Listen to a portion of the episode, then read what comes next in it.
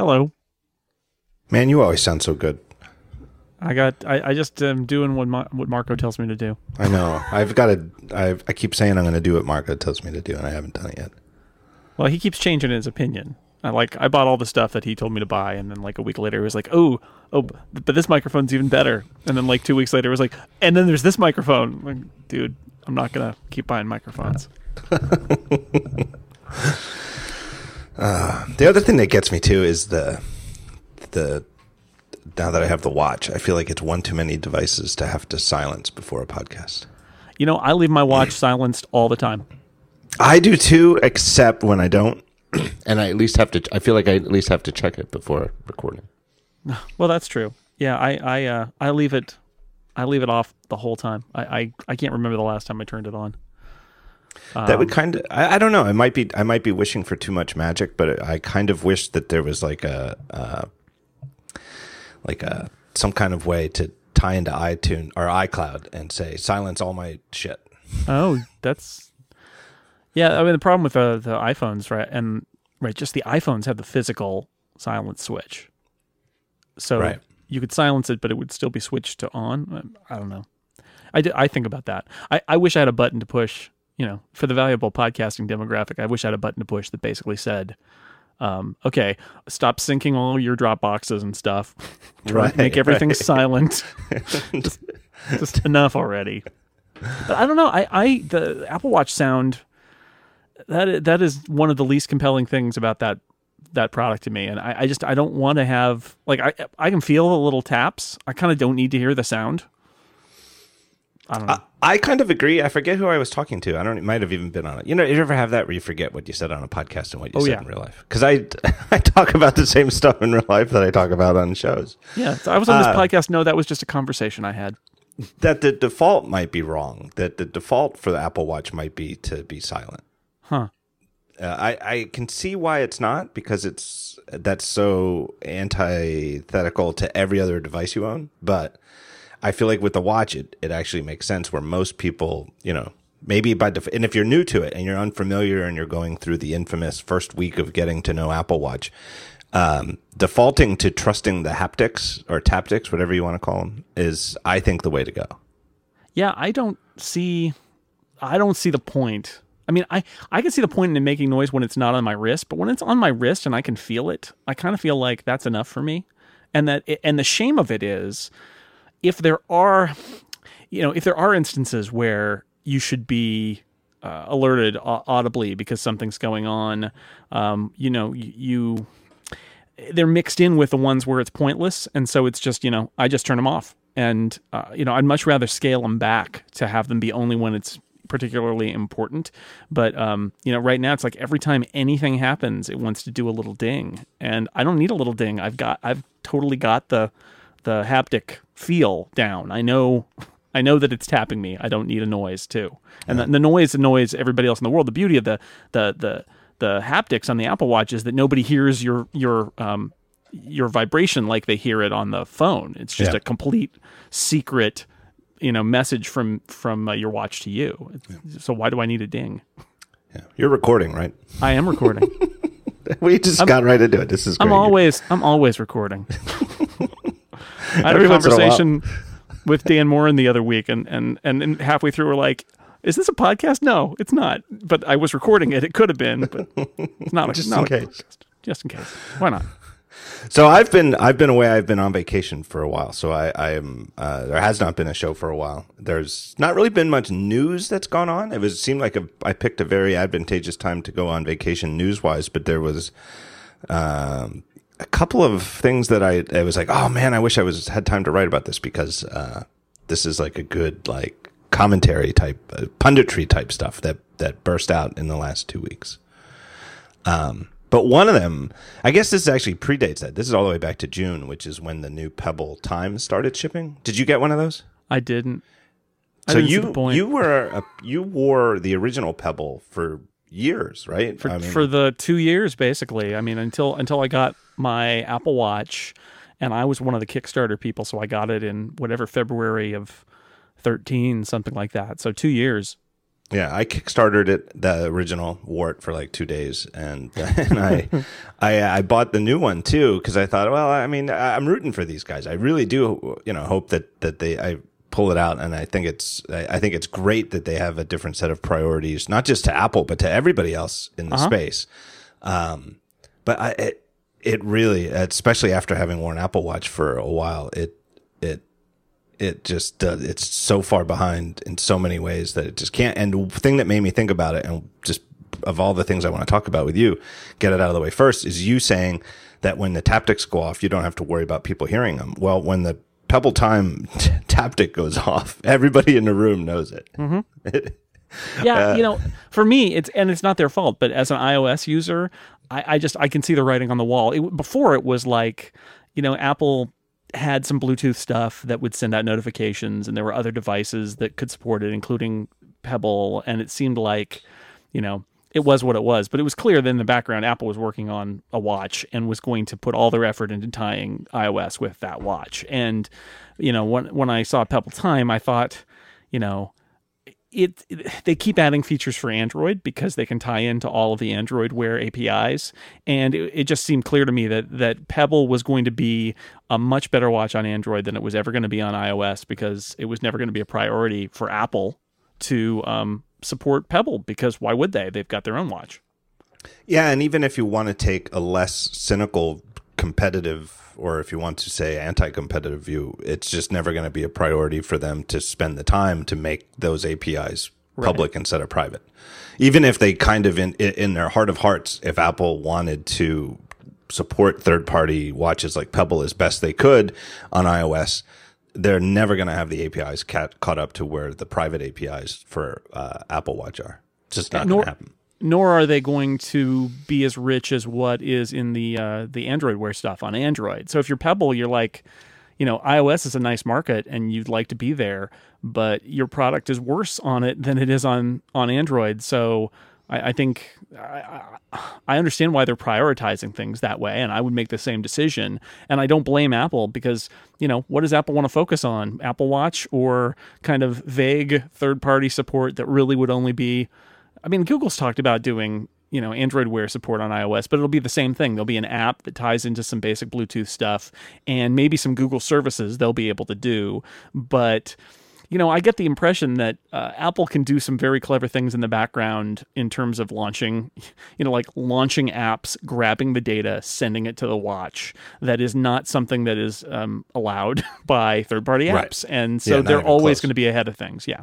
Yeah, and if that's already a problem on Apple Watch, and it is, you know, in terms of sometimes the latency between tapping the weather complication on your face and actually getting the weather to update with Apple having the inside access to it. Imagine how much worse it would be for someone relying on third party.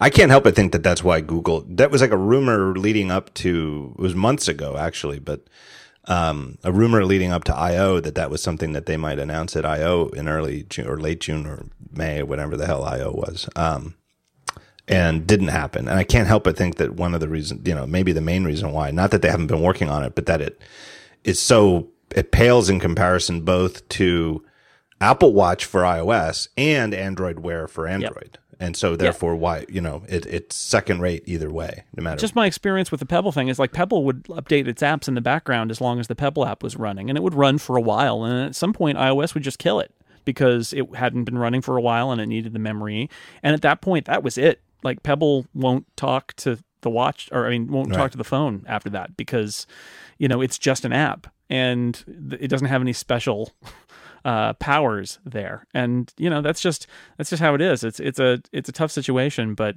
um, I, I, I like them too. I like the idea that this is a a lower a lower cost, uh, you know, simpler, long life. I like the the fact that it's got the long battery life. There are lots of things to like about it, but you know, the, the fact is, platform vendors have so much power over um, over what these other products can do. And at least with Google, they can tie into the, the stuff that Google built for Android Wear, and good for them. That that makes that a more compelling product on Android. But on iOS, it's just never. I mean, I, I kept having this hope for the first two years, like that they would get better, and it did get better for a while. And then it feels like to me they hit a wall where it's like this is all Apple is ever going to let Bluetooth generic Bluetooth devices do. Yeah. I, you know, app is a sort of nebulous word. And as time goes on, it's ever more nebulous. But the basic idea, because it doesn't really relate to anything like at a low level computer science term. It's a bundle, you know, that, that basically means it's a process running on your computer that displays a user interface to the user. And it, to me, I mean, this is my interpretation of the word. It's, it's a word inherently of the GUI era of computing.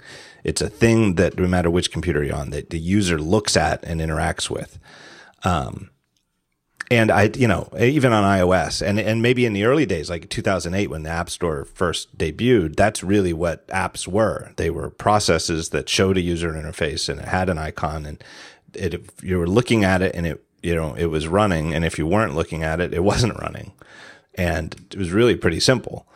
Um, and now there's, you know, as, as iOS has evolved, there's a lot more that can happen in the background and, you know, apps can stay in memory as long as there's enough memory to keep, a, you know, the most, re, you know, three, four, five most recently used apps, you know, you can request for background downloads even when you're not running, et cetera, et cetera.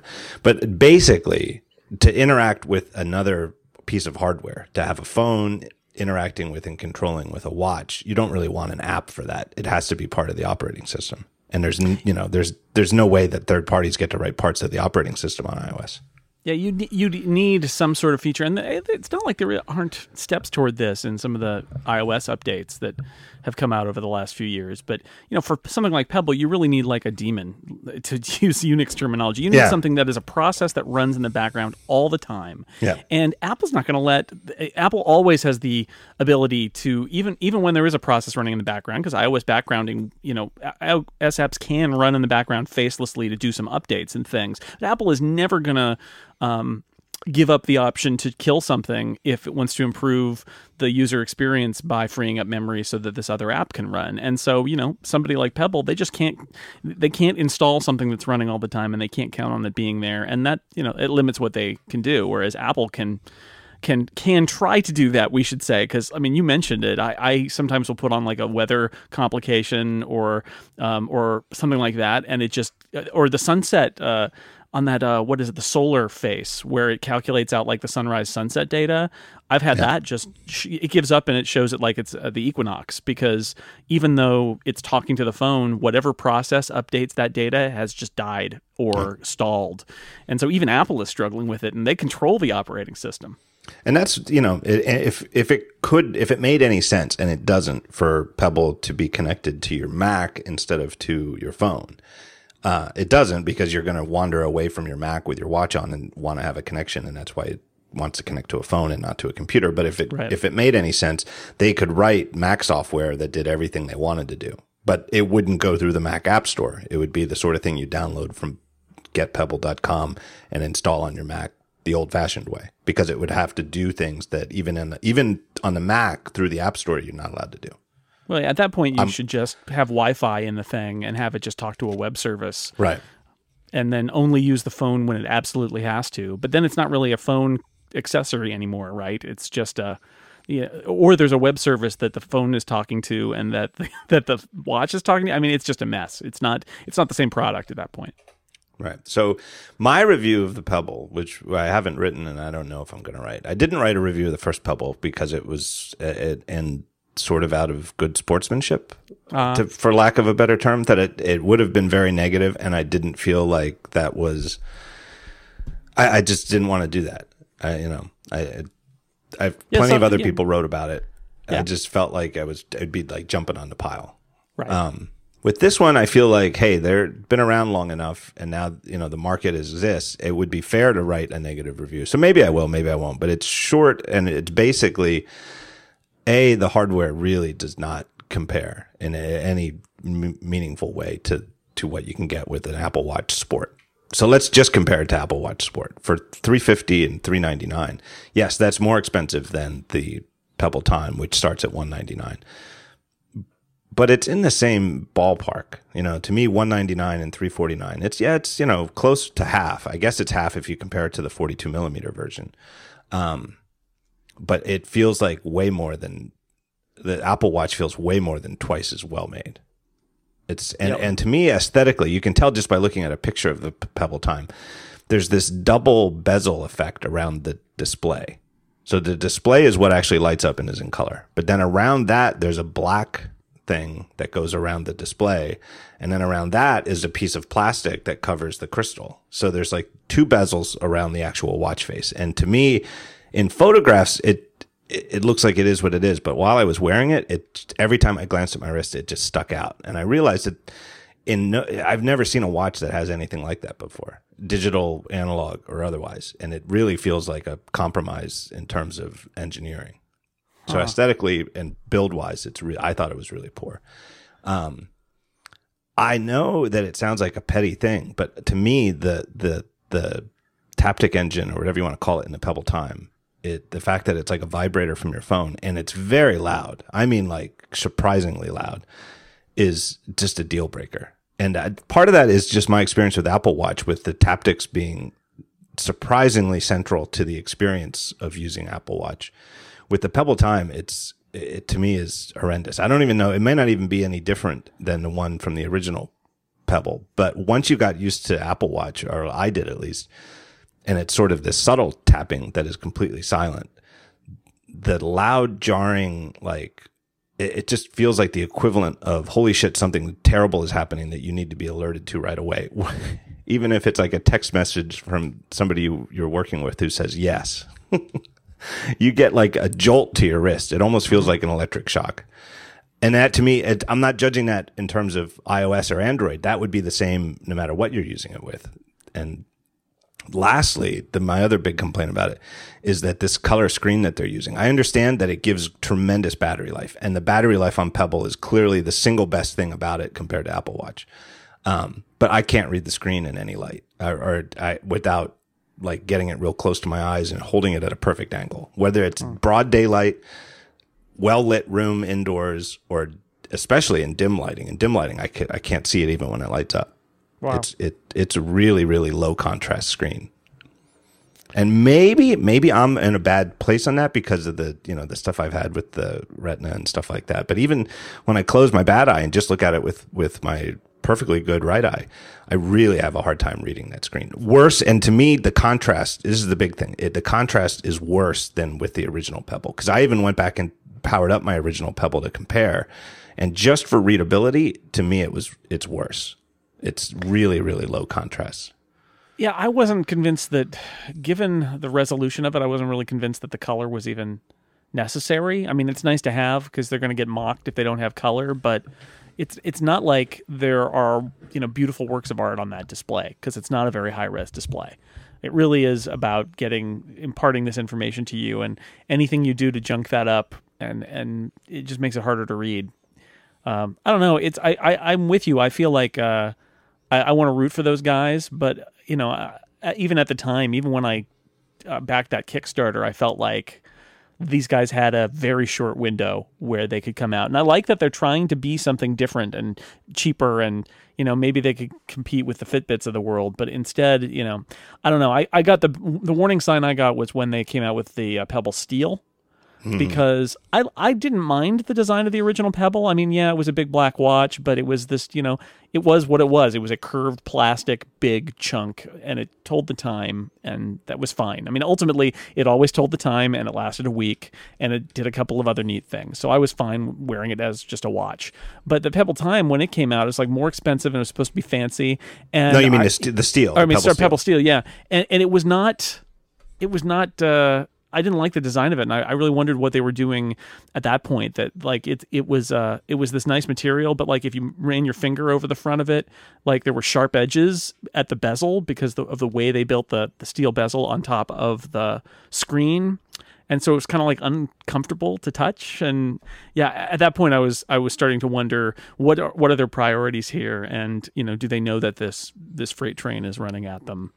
And uh, Pebble Time, you know, I think their timing was great for their Kickstarter because it was before, um, you know, before Apple Watch stuff started to really happen, and they tried to get in just before then. But uh, I don't know. It's just, uh, yeah, I feel bad for him, but uh, there was no way that I was going to buy one. Aesthe- aesthetically, I actually think the original Pebble is better than either of the subsequent ones. Uh, Yeah, I it- agree. It doesn't have that double bezel effect. It is a weird looking watch. It's clearly some kind of smartwatch type thing, but it's not too big, and it's to me it's very honest to itself. It looks like a hundred or hundred and fifty dollar digital watch, and it has Yeah, a you know, it owns band that it stripped with was a it wasn't great, but it was fine. It was a fine, you know, what would you ever call, you know, rubber It was a rubber band. Yeah, I, watch band. I, I, I, I took that off so fast. I, I just, I, I, it made my uh, wrists sweaty, and I got a leather band for it. But there's lots of people who there's lots of other digital watches though that have a band that's very much like that. It's fine. Yeah, yeah. And Oh, but the fact yeah. that they picked a standard watch connector so that it was easy for somebody, just as easy to put a new band on it as it is any other standard watch. Um, so I've seen, yeah, actually a lot of the people who I know who who have a original Pebble use, you know, some kind of other third party band.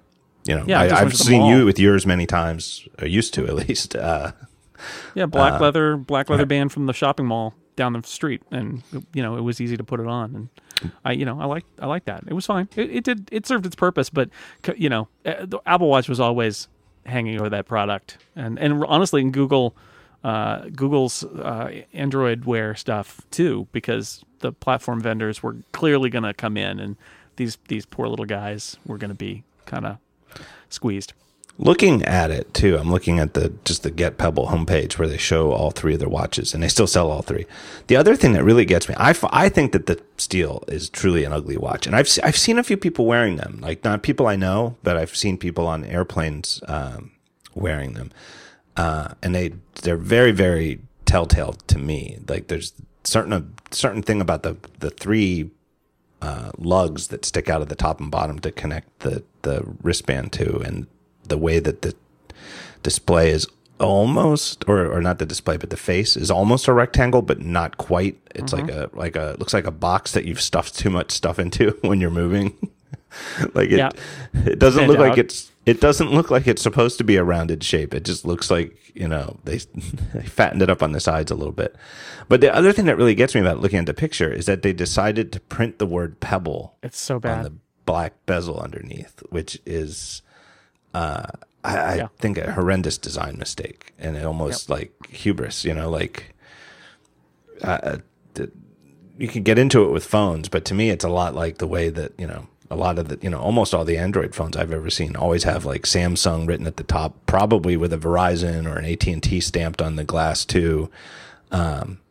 And it's just like a low rent move and it just however well it flies in the phone world it flies worse in the watch world Well, you know, it's not like a, a Rolex doesn't have a logo on it, and eh, but it, it didn't feel like that to me. It feel it felt like yeah, it felt cheap to me on the Pebble. That uh, you know, oh, we know what we're gonna do. We're gonna stick our name on there, and you're never gonna be able to uh, get it off. Yeah. And I don't know why they did it. It may just have been that the to get the right size bezel and the size of their screen. yeah that like they we got extra space. What do we do? Uh, put our name there. yeah i don't know I don't know. it bothers me Yeah. uh, so i my my advice would be i don't think they're i know they're not a publicly held company but my advice would be if they were to sell your stock but i am rooting for them so i i feel i don't take any pleasure in that really but i feel like they are this is the problem of head going head to head with uh, a two hundred billion dollar company, or Yeah. I guess Apple's more like an eight hundred billion dollar, whatever, a company with with Apple's resources. Uh, let me take a break, and I will thank our first sponsor. We have um, we have our good friends at Harry's. You guys know Harry's. They sell high quality razors and blades for a fraction of the price of the big razor brands. Uh, it was started by two guys who wanted a better product without paying an arm and a leg. Uh, but they got really, really serious about this. This is the thing that always impresses me about Harry's is you hear, well, it's some startup that's selling razors and stuff, and you think that they buy this stuff white label and just buy razor blades third party and relabel them and package them in their own stuff. Uh, no, what they did is they found an old razor blade factory in Germany that they liked so much they bought the factory and they make their own blades. They're all high performing German blades crafted right to their own um, specs. And that's the f- thing that the whole shaving experience starts with, obviously, before you get to any kind of products, before you get to the handles. It's the blade that you're rubbing against your skin. And Harry's is so focused on that that they bought their own factory. Truly, truly impressive. And in my experience, it really shows in the product that, that they sell to you. Um, what they do is they offer this high quality stuff at factory direct pricing because they don't have a middleman. When you buy stuff from Harry's.com, it's Harry's who fulfills it and ships it right to you. So by getting rid of the, the middleman layer, by getting rid of distributors, by getting rid of third party stores, by getting rid of drugstores that you have to go to and visit and go through the hassle of asking someone to unlock the case and open it up, they just sell it right to you. Uh, and the starter set is a great, great deal. Really, really low price. For 15 bucks, you get a razor, moisturizing shave cream or gel, your choice, and three razor blades. Uh, then when you need more blades, they're just two bucks each or less. An eight pack is 15 bucks. Uh, a 16 pack is just 25 and I think it goes up from there. You can buy them bulk and save more and more the more that you buy at a time. But even if you just buy eight at a time, it's 15 bucks for a refill. You cannot beat that with, uh, Gillette Fusion, Fusion or any of those brands like that. Um, uh, I think if you go to Amazon, at least last time I checked, here's from my notes, is that at, at Amazon, and Amazon, of course, is a huge discounter. They sell everything at a discount, but uh, for a 12 pack of Fusions from Gillette, you pay 41 bucks. So it's way more. It's more like uh, three and a half bucks a blade. Uh, it truly is half the price for something of comparable quality. Great packaging, nice heavy handle. I was just looking at my handle recently. I've been traveling with it. Uh, I've had this thing ever since Harry started sponsoring the talk show. I've had one handle from Harry's. I was looking at it. I got like the chrome one, whatever that one's called. It, run it under some hot water and wipe it off. It looks mint condition, and it's not like I baby it. It's uh, unbelievable. Uh, looks brand new. So all I've ever done, all I've ever done with these guys to refill it is I just buy blades, and one time I bought more shaving cream, and that was it. Uh, so here's what you do: go to Harry's.com, use the promo code the talk show. That's the code and uh, you will save five bucks off your first purchase. So my thanks to Harry's. You got the Harry's, Jason? Yeah, that that handle, it's still uh yeah, still super sharp. And yeah, I just buy blades and the and the uh and the shave cream. The Winston set is the one I bought. That's the Wow. one that comes with the chrome handle. It's the Truman set that comes with the orange. I don't know what that is, like ceramic or plastic. or Yeah, I something got I got. I got the shiny one. The, the that's the, the that one, the original one, the one you got, and uh, Yeah. it's pretty and nice. And yeah, that's I. It's funny. I I was trying to come up with like who are the competitors, and it's like I don't even remember. They're gone. I just get the Harry's blades. I've forgotten about those competitors. Forget it. Done. Yeah. Um, all right. Next on my list of uh, topics for the show is this thing that popped up. I guess, geez, like two weeks ago now, but it was at the beginning of my vacation. This whole idea uh, that Safari is the new IE. This was, I was on vacation too. This was I, I read this before going to bed at my in laws' house, and it made me it made me uh, mad. And I was like, I'm just going to sleep on it. And I woke up in the morning, and I was like, Nope, still mad. So uh, this was written by uh, a web developer uh, named Nolan Lawson uh, at his own website, and it kind of blew up. Ars Technica republished it. I'm with. I'm I'm 99% sure, given you know Ars, that they paid him and that they republished it there. But it certainly brought it to more people's attention. Um, and for people who were around in the 90s and disagree with, uh, and maybe even the early 2000s, honestly, I think I've got, still got a style sheet for Daring Fireball that says IE sucks.ces. You do. And it, yeah, and it's, it, I don't even, rem- I honestly would have to look it up. I'm sure I've left a note for myself in Jimbo explaining why it has to be in a separate file and why. I think it's because it's, I have it conditionally commented out on IE in the I think that's the story. In the HTML for Daring Fireball, it's conditionally commented out, and, and It's a small style sheet, i.e. underscore sucks dot php that you've got there. It's Yeah. it's just setting margins and hidden. Yeah.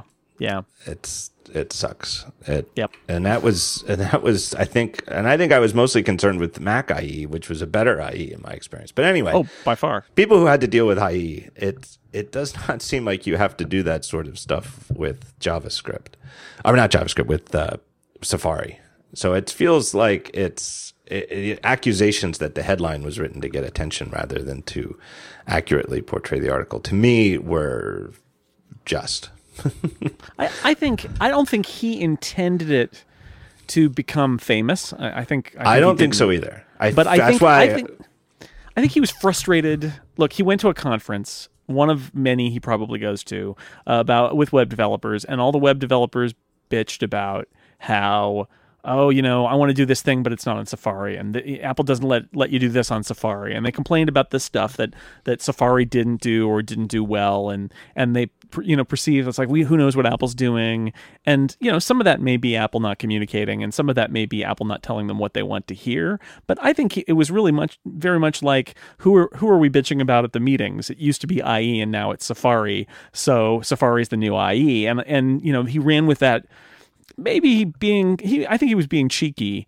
and then it kind of it kind of blew up in in his face. But I, I think that was his intent. And you know when I was at, at Macworld I, I would hear it from our developers our web developers that um both on the front end and also for our CMS who would uh, who would do this stuff and uh, show it to us. New feature. And we would try it in Safari and they would be like you know, we, would say it doesn't work in Safari, and they'd be like, "Ah, Safari." So I heard that from them too. I suspect that might have been more that they weren't properly testing on Safari, and you know, but I, I definitely have heard from the web developers I used to work with that Safari had some weird things about it that were outliers, and they had to do some extra stuff in order to get the get what they were building for us to work on Safari. So there's, I mean, I'm sure there is some truth to that. Although you could probably look at some stuff that's in Safari, and if you develop for it, then get frustrated by Chrome or Firefox too depends on your perspective. And in, in Lawson's piece, I very much felt a, a very Chrome and a little bit Android kind of perspective. But I think in the end, what he really meant was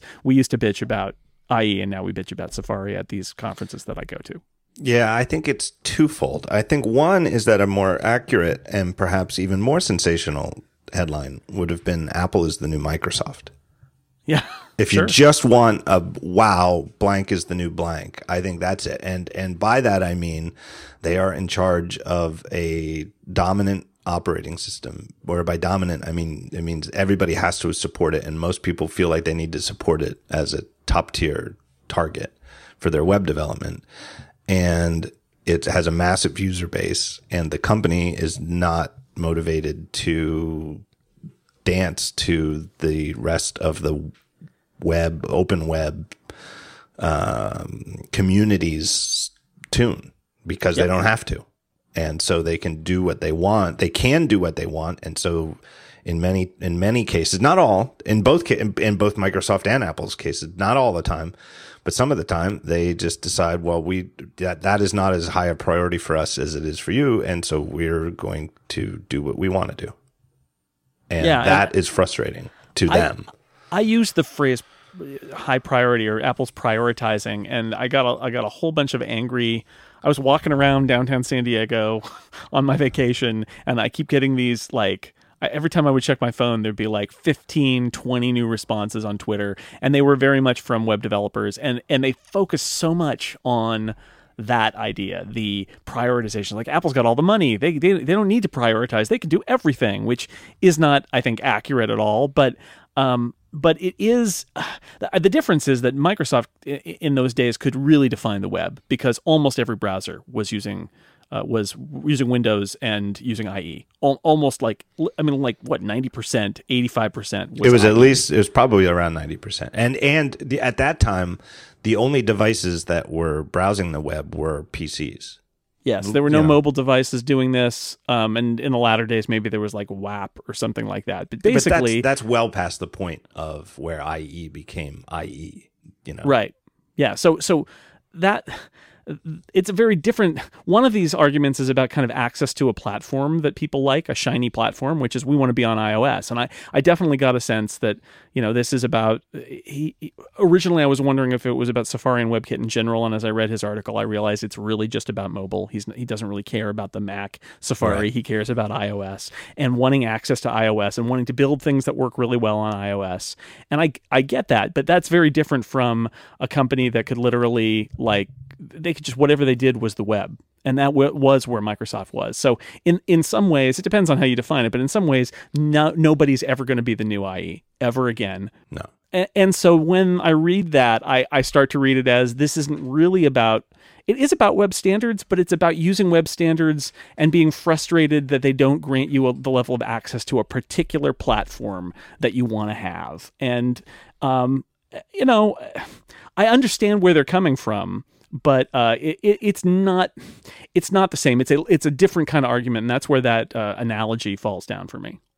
All right, And to me, one of the things that Microsoft did that made IE IE is that they promoted purposefully, uh, you know, for the, for the reason that, you know, it, it, it's not even that there could be an argument the other way. There is no maybe about it.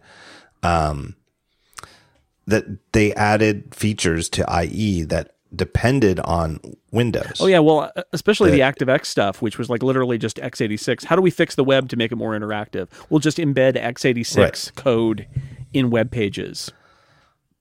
I, I mean, I guess you could argue that that would be the the that it wasn't really about locking locking IE to Windows. It was about making it more interactive. But um, you know, I, I I think that there were ways to make it interactive that wouldn't have been uh, so proprietary. And ActiveX could not have been right. more proprietary. There was no way for other platforms to add ActiveX. Even IE on Mac didn't do the mm-hmm. ActiveX. It was really, it wasn't even about locking the web to IE. It was about locking the web to Windows, or at least part of it. And a whole slew of, you know, corporate type stuff where where Windows was already entrenched and where there were a lot of in-house Windows developers already all went that route with their with their websites and you know there was you know as a Mac user from the whole era, there was a whole, you know, time when, you know, everybody was, it, it went from, there's no way I'm ever going to do banking online yeah. because that would be crazy. It would, you know, I'm going to get hacked and lose all my money to maybe I should do banking online to, I think I, I, I would like to do my banking online. And then you find out that your bank's website only worked with you know, IE version blank or later on Windows blank or later because the whole website was based on proprietary Windows. Stuff. Yeah, and and the we should say that during that period, the web standards uh, people were a real lifeline for Mac users because they were saying this stuff isn't standard, and Mac users were be, were, were the example. Like this ten percent of the web is not allowed to access this stuff. Ultimately, what cracked cracked this open, I think, is first off, IE got so bad that Firefox became be, started becoming popular, and a lot of the same, right. uh, a, a lot of the stuff that didn't work on IE. Uh, didn't work anywhere but IE for Windows. Didn't work on Firefox on Windows either, and so sites started to to make sure that it also worked in Firefox. And I can't tell you how many times you probably experienced this too. In that couple of years, things started working on the Mac because the websites were redesigned to work on Firefox on Windows and not just IE. Yeah. And the Mac users were like, "Thank you very much," because it works for us too now. And and you know that that was a web standards based thing, and it, it's when you're on a, a, minority platform, it is uh, web standards are especially a big deal. Yeah, and so I don't. That's where I think the analogy between Safari and IE really breaks down. And to me, it's really more about Apple and Microsoft and being more interested in their own well-being and their own users' well-being. You know, I've always said like Apple's priorities are threefold: Apple first, uh, its users second, its developers yeah. third, and it wants all three to be happy. But when push comes to shove, that's the order in which things are going to fall. And I'm sure that there are people at Apple who would argue that users come first. But in my experience covering the company, I, I'm try- I don't even know if I can think of a good example, but um, uh, well, I don't, that's hard to say. I don't know. I, I, I'm sure if I gave it some time, well, I could I'll, think of some I'll, examples. There's a reason I've always said I'll, it that way. Oh, I mean, this is I don't want I don't want to go down this rabbit hole, but I will say things like um, things like uh, Amazon and Comixology not being able to purchase in app from a perfectly uh, reasonable vendor because Apple wants to yes. intercept 30% because they're making money on Apple's platform is not an improvement of the user experience, but it is in Apple's yes. benefit. So even even the fact that they disallow say the Kindle app from having a link that goes jumps you out to Safari. Exactly to do the purchasing of Kindle. That is a perfect example. I think you could also argue that their high profit margins on hardware are Apple first, user second, you know, irrelevant to developers, more or less. It's hard not to argue that it wouldn't be better for its customers if prices were a little bit lower across the board. Which is not to say that they can't And do what you they could make- want. it's just to say that these are the Right. priorities. Right. And then you could make a long term argument that maybe that is good for users because the high profit margins strengthen Apple as a company and make it more likely that they're going to be successful and in a position to do cool new things going forward. Uh, you know, that the iPhone could be developed when it was in 2007 because they had the money, which were profits from the Mac to fund it, et cetera. I mean, but now, now you're going, you know, another level Right. deep in the argument but because of this, you know, it, Apple first, user second, developers third. Uh, if you want to subdivide developers third, uh, web developers are going to come in underneath native third party app developers every time for Apple. And that's not to say that Apple doesn't want Safari everywhere, Mac and iOS, to be a great platform and to have web developers use it. Um, but it's never going to be a higher priority than native stuff. Right, and and the, this argument, I, I feel like um, I don't know if you listened to a couple weeks ago on on ATP. Um, I felt like Marco and John were um, kind of they weren't arguing. It sounded like arguing, but they were actually just arguing two different points that I I agreed with both of them. And, and it's the it depends on how you view the web. I mean, on on one hand, the web is and the open web is a beautiful thing that we all benefit from and that we need to keep because no one vendor is in charge of it and it's a commonality that we all have. You don't have to go use an app. Imagine a world where you had to use an app for everything, right? It's like the web browser is great because some stuff doesn't need to be in an app, doesn't have to be in an app. People build web pages. Any device, including ones we've never even thought of now, can be devised and can read those web pages and isn't that great? So that's the open web and I and I think it's powerful and important and web standards are important because that way no no one vendor is going to control the future of this and everybody can access it. But for me, the other the other piece of it, and um, I mean, what John Siracusa has told me is you, you you guys are really overdoing it. But if you read the Nolan Lawson piece, I think it is definitely in there. Is this concept of what he calls the uh, it, it was a point made in an installable web apps breakout, and the whole idea there is, you know, standards community wants to create that has decided that a good thing is to bundle up web apps and make them installable like apps which is that the whiff of the you know the chrome app store that idea and that is that's really different because that's not the open web per se. It's sort of like using web technologies to build apps.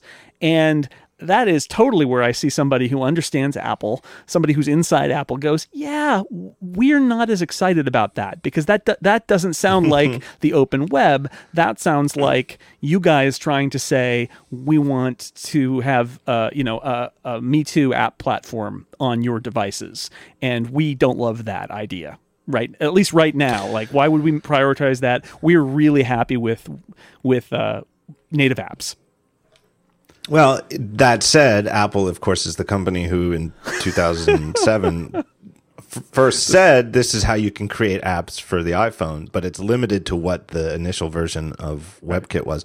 Apple has allowed you, I mean, uh, because if we don't mention it, we're get, both going to get mm-hmm. 500 emails about it. You know, I, I forget what version of iOS added this feature, but it was years ago. It was certainly 2000 single digit, you know, 2008, 2009, where you hit the action button and on any web page you can, um, what is it called? Save, add to home yeah screen. if that if, if that And wasn't in, in ios 1 at some point it was certainly in ios 2 but i think Right. And Yeah. and there's a way, a very simple way as a web developer where if you don't do anything when you do that, you just get like a bookmark on your home screen and you tap it and it opens that web page in mobile Safari like a regular tab in mobile Safari. But there's a way that you can have just with some simple metadata, you don't even have to do any programming really, just some markup. You can have your web page open without being looking like it's in Safari. It looks like a standalone app. And some people have made some pretty you know, app very, very close to native looking, native feeling uh, solutions that way. And it's still there. You can still do it. Um, the difference with, I think, this Nolan Lawson argument and the people who back him up is that they want those apps to be able to do more and more. And um, I even think that one of the proposals that they want Um, I mean, some of the stuff they want them to do. I mean, this is just not going to happen if you know Apple. Is is is it the service Server- workers? service I forget worker. what they call it. Is like doing stuff in the background, and it's like yeah, that is not going to happen. And it ties into something I want to talk about later. Uh, you know, which is the whole idea of uh, web pages doing st- stuff in the background by JavaScript and the adverse effects it can have on performance and battery life, and uh, not to mention control. You know, from Apple's perspective, that's just not going to happen. Yeah, and I, I think that um I like I get I get why web developers would want to do this because it puts their skills in the most exciting place to be right now is developing uh, mobile apps and they're limited there. So I think they would like this and uh, any web standards body is all about the web standards. So why would we you know they not want to be a part of this? I totally get that. And I get why Apple would be resistant and I get why Google wouldn't care and would perhaps even be egging them on and supporting it in Chrome because it doesn't hurt Google like it hurts Apple because Google is happy to give away an operating system and let everybody use it and whatever, while Apple needs to be different and pushing their platform forward and having reasons why it's better. So I understand all of that. I also think that ultimately, if every web browser does something, if this becomes sort of the consensus of like this is how it's done, I don't think Apple's going to kick and scream and drag its feet. I think it's going to embrace whatever ends up being the standards, but um, I do think that it at, at this point stuff like this, Apple is completely understandably just saying, "Eh, not our not our number one goal here because we really like native apps." And yeah, the sweet solution has always been there, but um, you know, I, I, the App Store is a huge strength of Apple's, and I think they're they're uh, they don't see a strategic benefit in allowing web developers to bypass the app store and create experiences that may or may not be up to snuff from what can be done with uh, you know with native apps using the latest um, iOS APIs. Yeah, and part of it too, and I, it almost it's not even implicit. It's uh, in a lot of these arguments from the pro web developer. We want you know we see Apple as you know dragging its feet in this thing, and that they're holding back the open web. Um, part of it is that Apple, eh, yes, they have an interest in keeping the App Store as important as it is, and that's a strategic, just for Apple, um, advantage that that richer web apps that you could just install from everywhere that don't have an approval that don't go through the app store that it would hurt that. But the other thing that these that these developers want is that they're still chasing the dream of write once r- run everywhere where they can write one app that would run on all mobile devices you know windows phone and android and uh, ios with minimal if none if if any uh, per platform you know, uh, special cases. And that's not just against Apple's interest. That's actually against Apple's vision for what's best for the platform because we've seen that uh, for decades, you know, at any any kind of write once run anywhere runtime type thing is inherently a second class Yep. experience to what can be done natively. Uh, and so there's a reason that that's actually in, in the long run, it really is. It's maybe anti-developer, it may be anti-web developer, but it's in Apple's perspective, very much pro user to say, we want to take strategic, uh, we want to strategically keep that from becoming the, where the industry goes because we think it's a much better, vastly better user experience to mostly be using native apps. And if they're mostly using native apps, it allows us, Apple, to do new things quickly, more quickly than if it depended on the industry updating. Exactly. Right. Exactly. I mean, those those are the those are the two big issues. Um, one of them is this write once, run anywhere thing where. Um, and and people who use Java today get really mad when I talk about the 90s. But in the 90s, we were all sort of sold this idea that Java was this amazing technology that was going to let people write apps that ran on the Mac and ran on the PC. And anybody on the Mac in the 90s who tried that saw that when they ran, they ran badly and they never felt like you were using them on the Mac anyway. It was a bad experience. Even and then you could put in as a developer huge amounts of work to try and make it better on the Mac and look more like the Mac. But at that point now you've got all this this huge chunk of work that is about kind of localizing it for the Mac, and you're no longer writing once and running anywhere. So it was it was uh, that that was my um, sort of like formative moment in terms of saying, oh, it's important that stuff get written for the platform that it's on. You can tell when it's not. Uh, I mean, you could even tell when things like Microsoft Office were written uh, for the Mac, but using some code and guidelines from Windows. Even even when it wasn't write once run anywhere, it was still not a good experience on your platform because it was really something that had come across from a different platform. So it's not it's not good for users, and I don't think that I think you know this would be similar. Um, and that's a bad experience. And Apple knows that it would almost certainly be a bad experience in most cases. There's always that, you know, but what about this? But what about this? I'm sure there would be some brilliant ones that would be great, but a lot of them would be exactly the same on Windows and on Android, and they would look kind of like neither and be kind of icky. And would we really want to do that? And then your second point is absolutely true. Right now, Apple can say, hey, new APIs at WWDC, new iOS coming out. Developers jump on it. Look how we can push this platform forward. You've got access to a touch sensor now. You've got, you know, whatever the next thing is. You've got, uh, we put the metal APIs in there. We're doing all of the stuff for you that makes making apps on our platform better than anywhere else and makes our platform better and makes your apps better. So let's do that. And then contrast that with, well, you know, everybody, what do we want for our standard? Let's run it through the standards body. Let's see what everybody says. It's not that standards aren't important and can't be good, but that seems pretty antithetical to what uh, is a key part of Apple's strategy, which is pushing things forward itself, being opinionated and saying, we think this is important, we built it, and having a team of, uh, you know, a community of developers who will adopt that stuff. And then everything gets better. And I have a hard time seeing how that happens quickly in a, you know, in a web standards app development platform.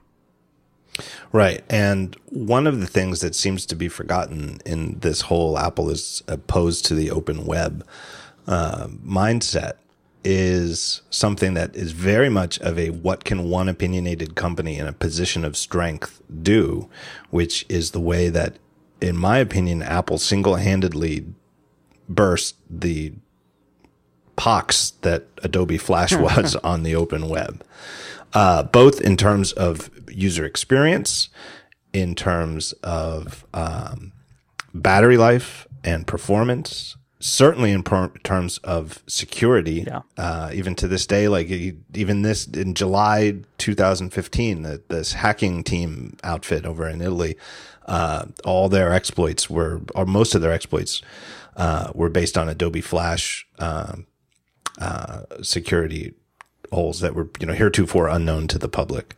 Um, uh, and in terms of being having what is called the web, what you get on a web page being driven by standards. Well, Adobe Flash was on a standard; it's proprietary format, controlled, owned by Adobe, uh, and when iOS shipped without Flash, it was predicted by many as a reason that it would never really take off because you wouldn't be able to uh, see video on the web or do anything interactive on the web.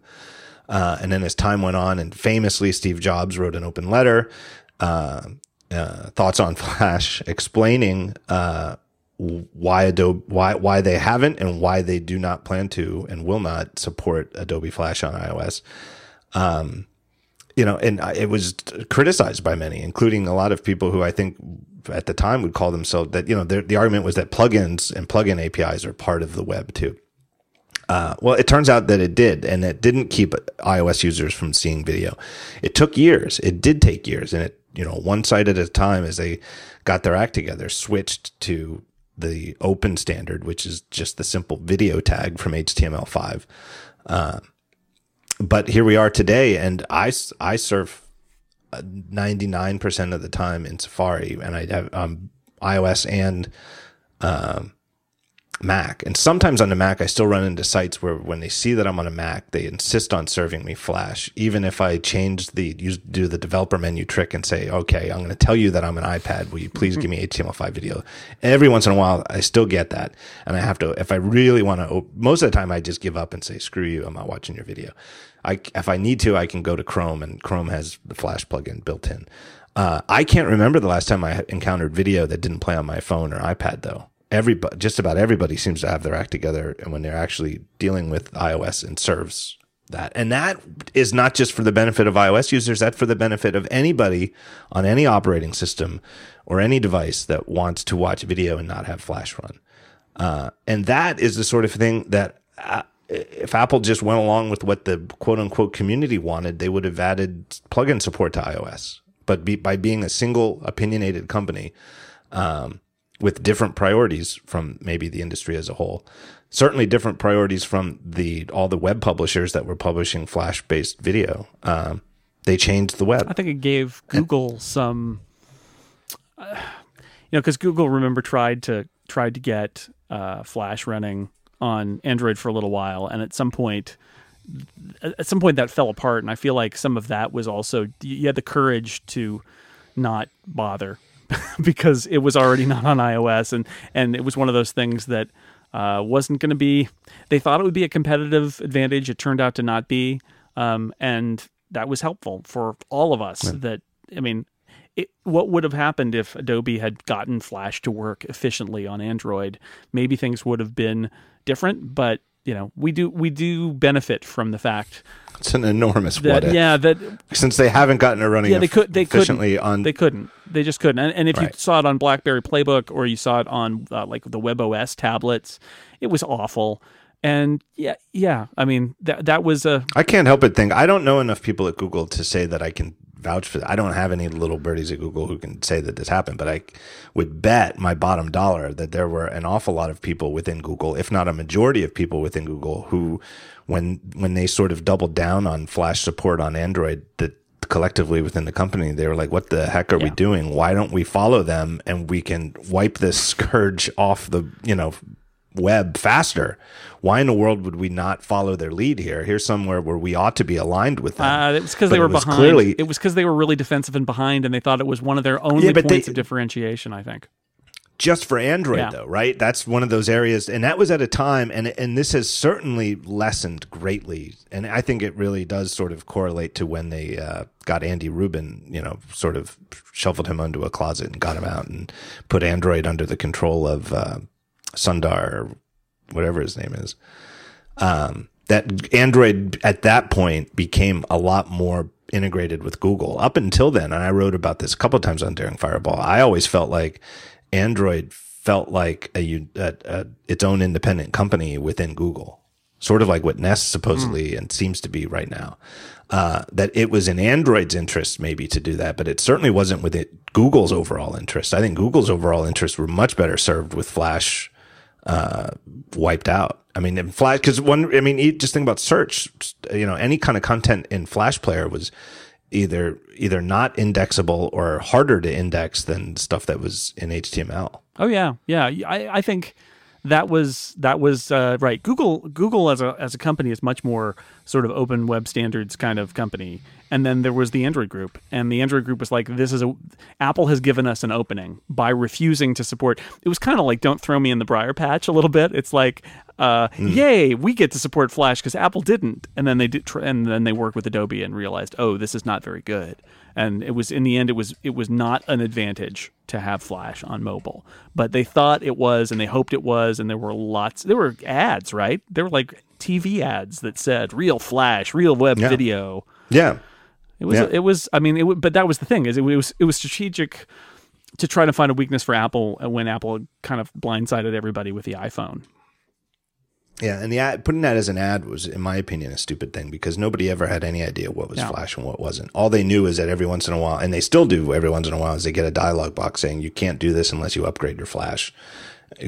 Click these 18 buttons right. and, and, install all put your password in and stuff and install all this and then come back and hopefully it'll work. was- but they don't know what's Flash and You know, what's the- not, especially as long as it's working. the no flash thing was really great for Apple in the end because I think how many how many native iOS apps were written in the early days of the iPhone because the um, you know whatever a site's uh, extrusion into the world you know was built around Flash and they're like oh geez we can't do that um, let's write an app we can do it that way I'm like the Major League Right. Baseball um, app, which has been one of the most successful apps ever, and was there on I think day one on the on the App Store. Uh, one of the reasons that existed is because they didn't, you know, th- they were using Flash. And then later, I think Silverlight everything, right. for all of their audio and video stuff, and they couldn't do that on, on the iPhone, and they really wanted to be on the iPhone. So they, you know, rather than rebuild their entire infrastructure uh, on the on the and and build rebuild the front end for everybody, they just took those, you know, they made sure they had some iPhone compatible streams on their servers and wrote an app. And uh, so in the end, the app market got a lot richer because um, companies wrote apps because they couldn't just rely on Flash on the web, and that was good for Apple. Yeah. And and maybe MLB would have written an app any either way anyway. You don't know. I mean, they still don't have a Mac app. If you're on a Mac and you want to watch Well, they- a ball game, you still have They to do. have Flash. They do, it. but it- or do but they? it- it's yeah, they do. I wrote a thing about it a few months ago on Six Colors. It is. I think they wrote it last year. It's still posted. It uses the it uses the streams that um that the iPad app uses. So it doesn't use Flash. Um, it crashes half the time. Not while you're playing it, but like the next time you launch it, it crashes, and then you launch it again and it works. So like every other time, it crashes on launch. Super hinky. My understanding is that they um, that they deprioritized it. So it's basically, I think there's some developers at MLB who really wish that they were building this thing because they're Mac users and they haven't been given any time to do it. Um, but it is around. You can find it, and uh, and, Yeah, it, and I it does I was- work, which is I was going kind to of say, um, in my in my mind, I'm thinking of MacBooks, which is what I, you know, but by clearly the most the majority of people use, and I think that's that's not a good machine to watch a ball game on. No. As I sit here talking to you, staring in front of a 30 inch Retina iMac, which I guess kind of would be a pretty good machine to watch a ball game in front of. Yeah, I mean it, it's uh, and not bad to just. So I would like to see that, but- yeah, it's it's okay. but- it's better than a web page, right? And and but you're right. There is no. They didn't need to do that on the Mac, but they did need to do it to get on iOS, and so they did. Yeah. And who knows how many other companies are in, were in a similar position where they had a thing that worked in Flash, and then the developers and and designers probably would have wanted to go native anyway because they they uh, they know how much better native can be, and they could go to management and say, "We really want to do a native app. Our choice as a company is to use the." It, this is in the hypothetical world where you could get Flash to run on iOS uh, we can do this thing. We could just use our flash and adjust it to the screen size, and it's going to be a really crummy experience for them. Or we can take the time to write this native thing. Some companies are going to say, ah, let's do the cheaper, easier thing and stick to flash. As opposed to in the actual world where the argument was, we can either not run at all on these devices in the iPhone, or we can write an app. Yeah, And that's a very different proposal to management. We can do a crummy thing in Flash or go native, or we can not be there at all or write a native and app. th- I think this is one of the things that motivates Apple to look on skeptically at at um, at these issues of uh, how do we use web technologies to have installable mobile apps. I think they look at that and um, and I'm of this opinion too. I think that um, if, if if there's a scenario where the perception is you don't need to write an iOS app and you don't need to write an Android app, you can write a web app and it's good enough. There will be a whole class of of uh, people who will just write the good enough thing, and you know maybe their apps aren't great, but they're native and it picks up a lot of the stuff that's that comes with being a native app and you update it for the next OS and it picks some things up. If you have a whole swath of apps that are just kind of non-platform crappy, um, that that's bad. I, I would argue that's bad for both platforms. I, I'm not sure it's bad for Google. I, I'm not sure they care, but I think it would be bad for Android users. It would certainly be bad for iOS users. And so I think that may be part of the thought process at Apple. It's certainly what I thought of immediately. Is is is if we make it a really um, really easy to choose either one, there are a lot of people who will just choose the easiest path. And the easiest path is going to be bad for the user. So we're going to make it, we're going to prioritize the user over the developer and make them do the extra work to do a native Yeah. app because it's a better experience and you know force them to. Yep, and I and it's exactly what I've you know what I said before that in my experience, time after time after time, Apple first, user second, developers third, and I really think that at the heart of this, you know, Apple is the new IE argument is really complaining about not putting developers first, and you know, and I I think in a lot of ways you could argue that that was Microsoft's way, and that Microsoft put developers ahead of users in terms of like the way that Microsoft historically with Windows has bent over backwards not to break APIs and to keep legacy APIs around as long as they can. And that, yes, we have this new thing, but the old thing will still work. I mean, that you could still run DOS apps and they'll open in a window. The problem with Microsoft is that, unlike Apple, which historically has had um, Apple and users and developers as its constituents more than any other groups, Microsoft it's it's Microsoft and users and developers and like the buyers. The, the Right. clients w- because there's so much business Right. aspect to it and i feel like so much of that compatibility stuff wasn't really about honoring the developers it was more like the developers were stuck and the and maybe the developers even wanted to move forward but the businesses didn't.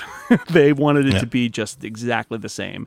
And for most of microsoft's modern history that was the priority was how do we make a product that will continue to get us the big contracts from the big businesses to buy a billion PCs and install them everywhere and let's just do that. And they didn't want change. They they just wanted to to stay in the mud. So they did.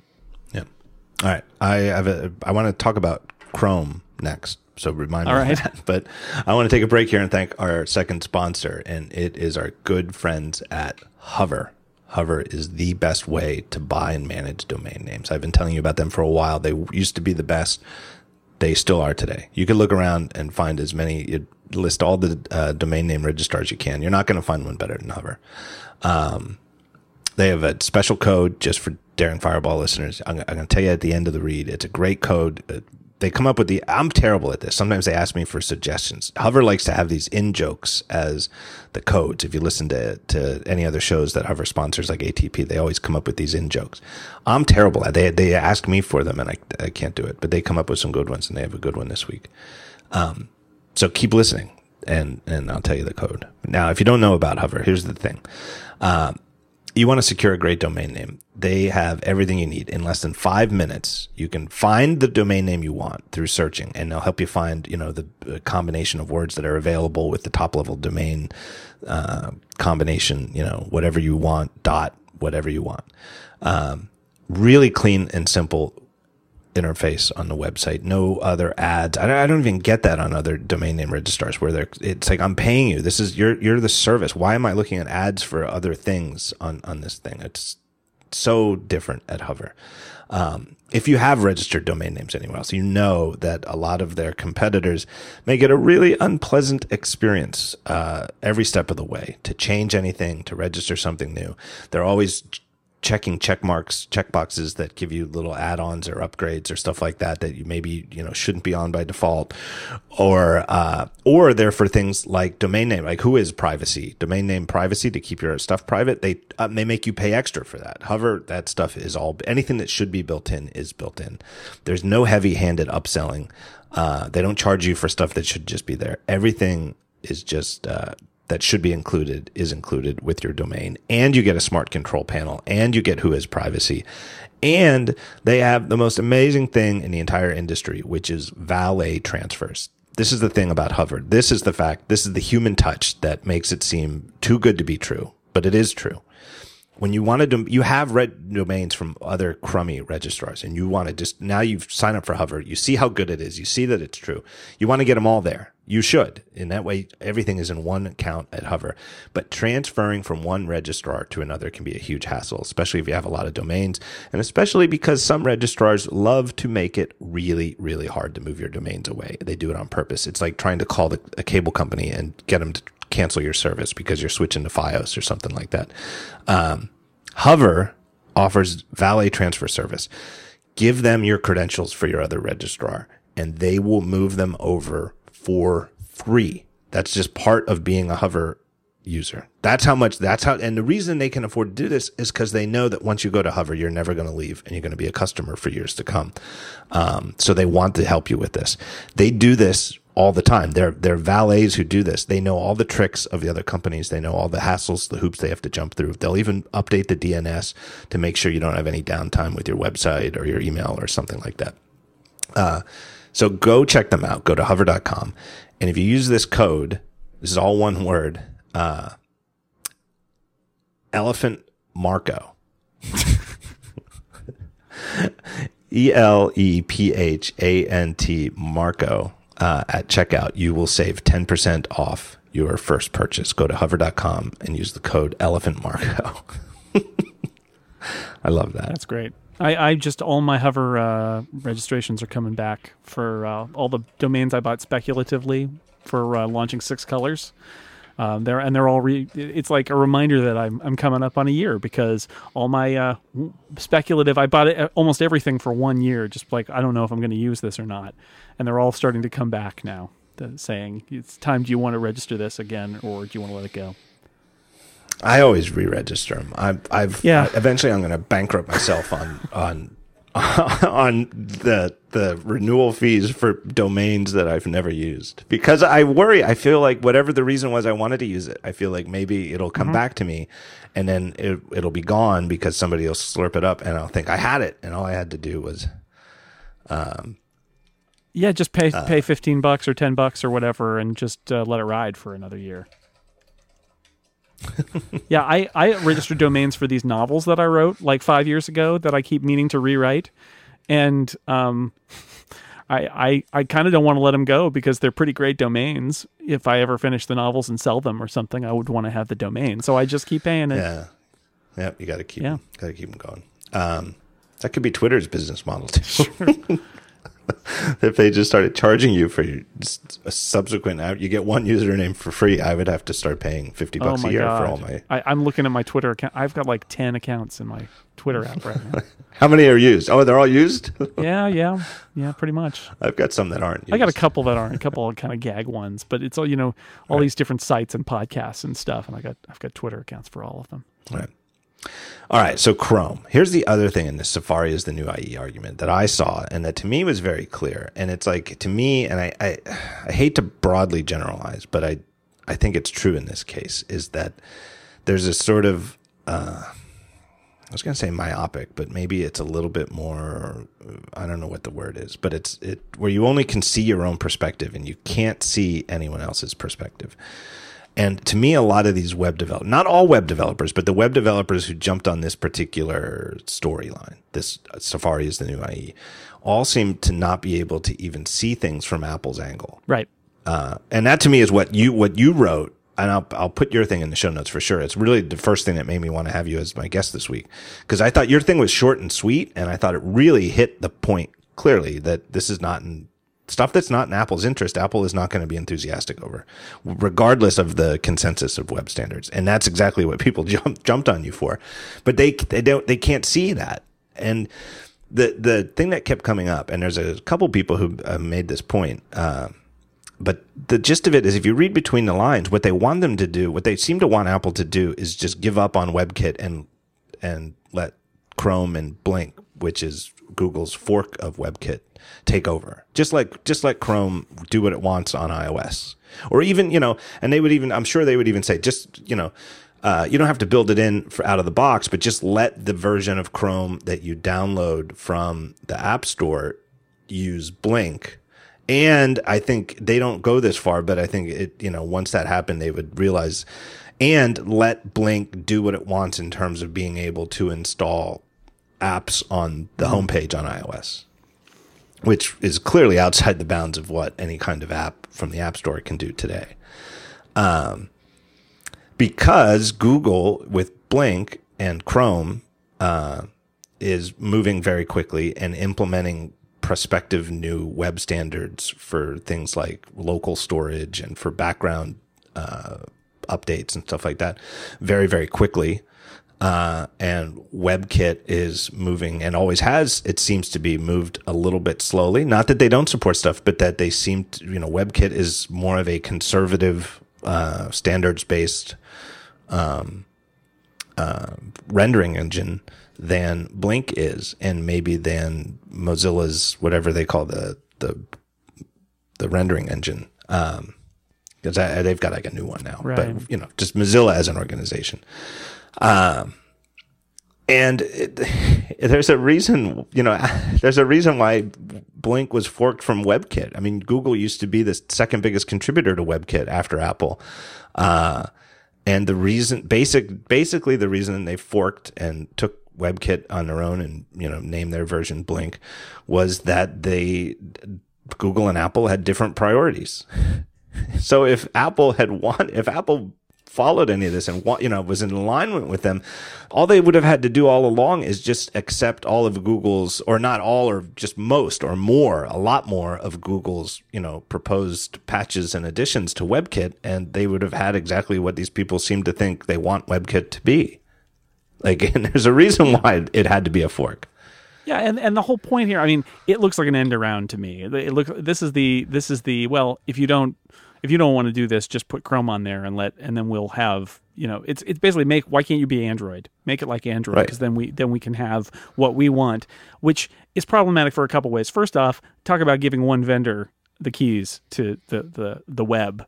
Uh, you do want two vendors pushing and pulling in mobile. You want them pushing and pulling at each other. You don't, well, unless you really are in the bag for one of them or the other of them. And I'm sure we've been accused of being in the bag for Apple, and we've, uh, you know, essentially accused Nolan Lawson of being in the bag for Google. But if you, what you really want is for the standards process to be a push and a pull and have it be stuff that neither Apple or Google is entirely happy with, but they can live with, and that is like a middle a middle ground, and that's the stuff that they're both willing to to do. So that that makes sense, as opposed to saying, oh well, why don't you just uh, give you know let it be let it be Chrome on on iOS, and then we can and we can run with it. Plus, let's let's also say th- that's a totally unrealistic thought that you would have a scenario where you go to your bank and the bank says, "Well, we've got an app, but it's a web app. So what here's what you need to do. If you're on an iPhone, you need to go to the App Store and download Chrome and install it. And then come back here and then we'll let you tap something and install it on. It no that will never happen. That's just never going to happen. It's unrealistic. A- and i think it shows how a lot of the people who are having these conversations are not thinking like a regular user. They're thinking like a web Right. developer or a developer or a very technical person because you know just making Chrome available for iOS would be great for power users. Like my, I was talking to Mike Hurley about this because he uses Chrome, and it's like if you could use the Chrome rendering engine as a power user, it's like yay, okay, that would be great. But you cannot ever count on that being that. That's never going to take over. Uh, people are, on iOS are not going to rush to adopt Chrome it's just not going to happen. It would always be a minority browser. That's actually why I'm kind of okay, not necessarily with embedding like mobile apps inside, but I'd be okay if Apple said, you know what? Yeah, okay, you can run within the Chrome app itself, you can run your rendering engine. We'll let you do that. If they did that, um, I don't think Chrome would ever be more than a tiny fraction of the web pages viewed in iOS ever because most people are never going to download it. I, we should point out because I know from my email that there are a lot of people out there who are rightfully confused about this issue because um, a lot of the email I got from readers, i i more or less in support of Apple and against this uh, Safari as the new IE, wrote to say, "How can they say this? Here's the link to Chrome Right. on the App Store." Uh, which is a reasonable mistake to make because Chrome on the App Store does exist. It is popular with a fair number, but I think you're right, minority of, you know, decided minority of iOS users. Um, but the rules of the App Store are if you want to render HTML in any way, you have to use the APIs for WebKit. And there's a bunch of them now, and uh, we don't have to get into the differences between the different ways that you can embed a WebKit view. Um, but basically, every browser in the App Store, and, and you know, and there's a bunch. iCab, there's a iCab exists for iOS. I probably it's probably another one of those categories where if I, I haven't looked for a while, but there's probably like 200 apps in the App Store that are web browsers. Um, Chrome obviously would be the one that's most used and most famous, but it's using the iOS system version of WebKit. Yeah. That because it's and it that's the rules it has to be.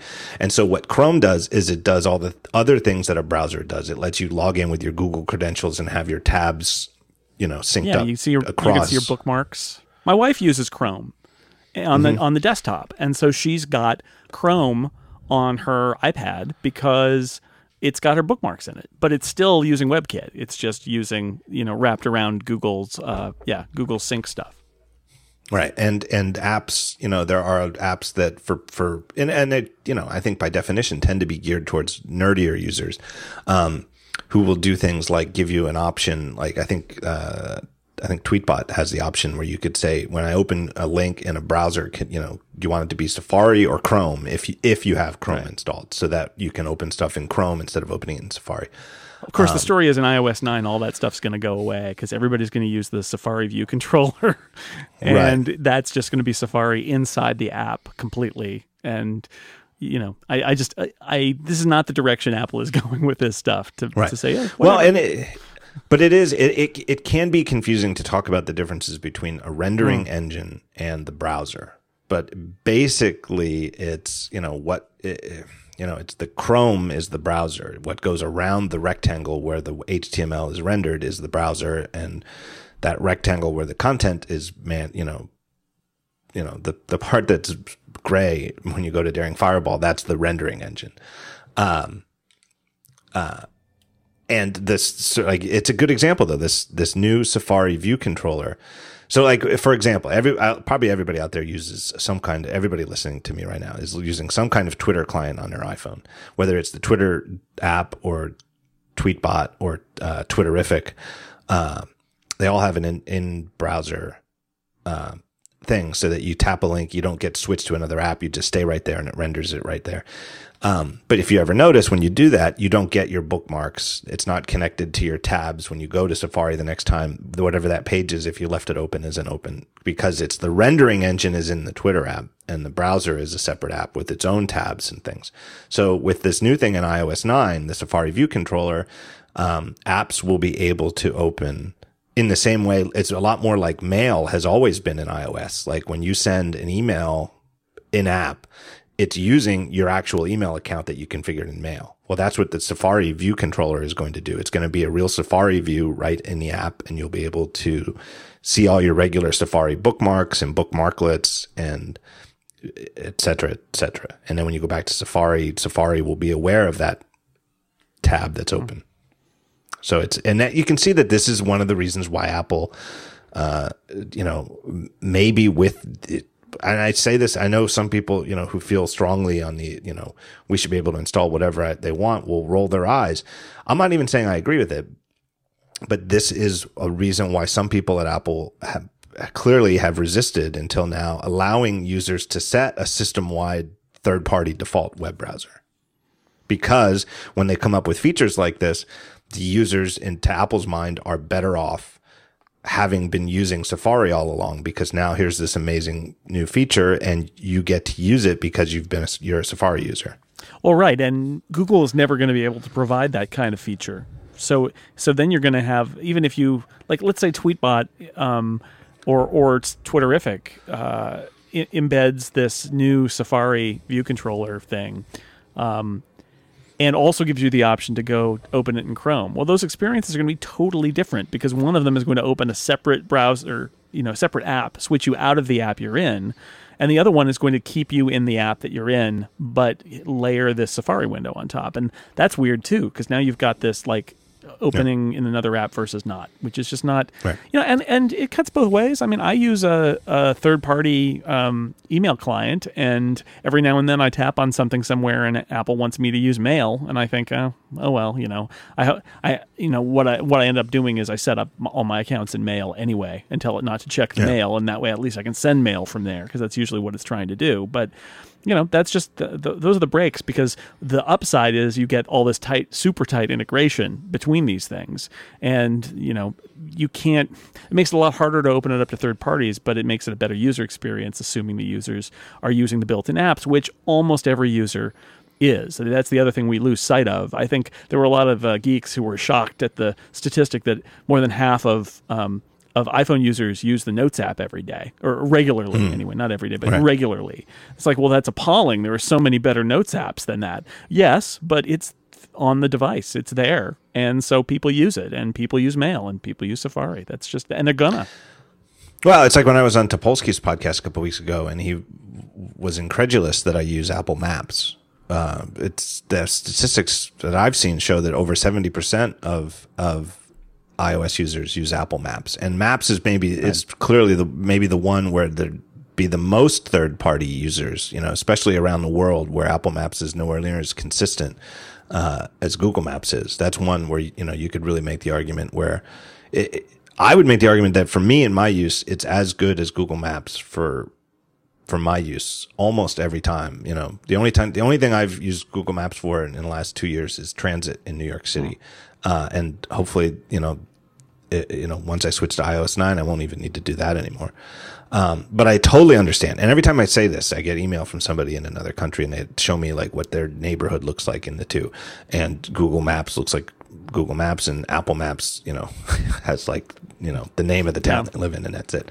So I understand, obviously they don't, but it, the fact that it's, you know, somewhere around 70% and it's a decided advantage, it just shows how powerful being the built-in app is. Yeah. And let alone how, you know, how, how comparable Safari and Chrome are or Mail and, and Spark or, you know, uh, what's the third party email that you use? Uh, I'm using I'm using Mailbox on my iPad, and I'm using yeah the Readdle uh, Spark on my iPhone right now.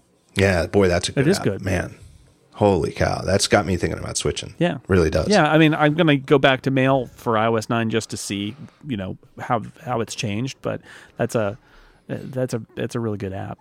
This is I feel like that was the one of the subtexts of the of the uh, latest Apple event too when they rolled out Apple Music. I think that was a, a subtext was and uh, hey, you, did you hear about how all our default apps are really great and uh, used even even when there's tough competition, these get used more than everything else. Well, guess what streaming service is built into a built-in app now, right? yeah. Yeah. That was definitely uh, part of the message. right? It's just like these built-in. That's powerful. The built-in apps doesn't mean Apple Music's gonna uh, gonna take over the world or anything, but it is awfully powerful that it's integrated and and uh, it's on every device. That's and, and I read a piece today about podcasts and about how there was some survey that said that not only because there's a built-in podcast app, not only are most podcasts listened to on iOS devices and not Android, but that most podcasts on iOS are listened to through the built-in podcast app because again it's built in. That's hard to compete with. It's not like marco doesn't have a good business um, on uh, with overcast but uh, you know that's uh among people who think to look for something more in the app store and then find it and then buy it versus like oh podcasts. There's a i'll search for podcasts. There it is. That's where all the podcasts are. And it's just that's being the platform owner. I- the app store is vibrant and that's great but apple knows that uh, some stuff needs to be in the platform. At least a, a basic version of it has to be in the platform because the platform needs to be rich like that, and Right. and they and that's why they do. That's why they improve notes, and you know that's why uh, Maps is so successful. This just in from from the uh, the home office in Lincoln, Nebraska. Uh, there is a chance I I cannot check it. I, well, I could check it, but I'm not going to while I'm recording. There's a chance that I botched the code for, for uh, uh, uh, Harry's. Could be that it's just talk show without the the. So anybody out there who's buying some shaving stuff, if you try the the code, we don't. We maybe I'll edit this, maybe not. Maybe this will be a little little mid episode surprise. Uh, you just stay tuned. Here's a little mini read for our good friends at Harry's. If you try the code the talk show and you don't get any money off your order, try the code talk show without the the and and one of those two, I guarantee you, will save you some bucks. So now it's like a game. Yeah. It's like a coin flip. Uh, and while I'm talking about sponsors, allow me to take a moment here and thank our next one. And it's another old time friend of the show, good people at Fracture. Uh, it's really sad that all of our photos from recent years, so many of them, are trapped only on digital devices, or maybe they're on an Instagram feed, and you really only look at them on these devices temporarily. Um, Fracture is a modern way to break your photos out of the digital world, the best ones, the ones you really want to save, and the ones you really want to see all the time, and get them printed on a piece of analog media that you can hang on your wall, you can prop up on your desk. Here's what they do Fracture. They print your photos directly on pure glass, real glass. Comes with a foam back that's ready to mount right out of the box. The little one that comes with everything you need to hang it on the wall. It comes with a nice little screw and stuff like that. The bigger ones that you can prop up have, you know, the, the casing is as interesting as the printing technology that they use. Um, but it, here's the thing: it just takes your photos, which let's face it, are all digital these days. I mean, who's shooting film anymore? If you are, you you know, you're already way ahead of the game in terms of having prints because you have to have a physical print to look at it. Um, it it I don't know. There's something about a photo that is printed on a piece of analog medium that has to me a more emotional appeal. And I'll give you an example. Here's the example. My wife, Amy, at the uh, the live talk show. Uh, a couple weeks ago when I had uh, uh, Phil, Phil my guest? I Schiller. forget the guest. Phil Schiller. Phil Schiller. That's right. Up and coming technology executive. Yeah. So, uh, uh, you know, that was a special night. And she was backstage and she like poked her iPhone through the curtain a little bit and took an amazing photo, truly, truly amazing photo of uh, me sitting alongside Phil. Uh, sort of, we were front lit in reality, but from her perspective backstage, we were backlit by these lights in front of us, which almost have like in the, the the way that they showed up on our picture, almost like a science fiction field. It almost looked like we were sitting in front of like a screening of a science fiction movie with two stars in front of us with these two spotlights. Uh, fantastic picture. She posted it to Instagram. Um, and I thought it was great. I told her it was great, and I, you know, gave it a little heart on Instagram, and there it goes. Um, but my friends at Fracture, uh, I, this is I was away on vacation. This is a true story. Got back last night. Uh, one of the things that we we were we had the mail held till today, and it actually worked, which is crazy. I don't know about people in other countries, but in maybe in other cities, but in Philadelphia, it often doesn't work when you tell them to hold your Oh, mail. yeah. Well, we got a whole pile of mail today, including a bunch of packages. And one of them was from Fracture, and it was for me. And I thought that's weird. I don't remember. I did not order anything from Fracture recently. And when you do order from Fracture, the stuff comes right away. Well, I opened it up, and here it was. It's a little square picture. They took it out of Amy's Instagram feed.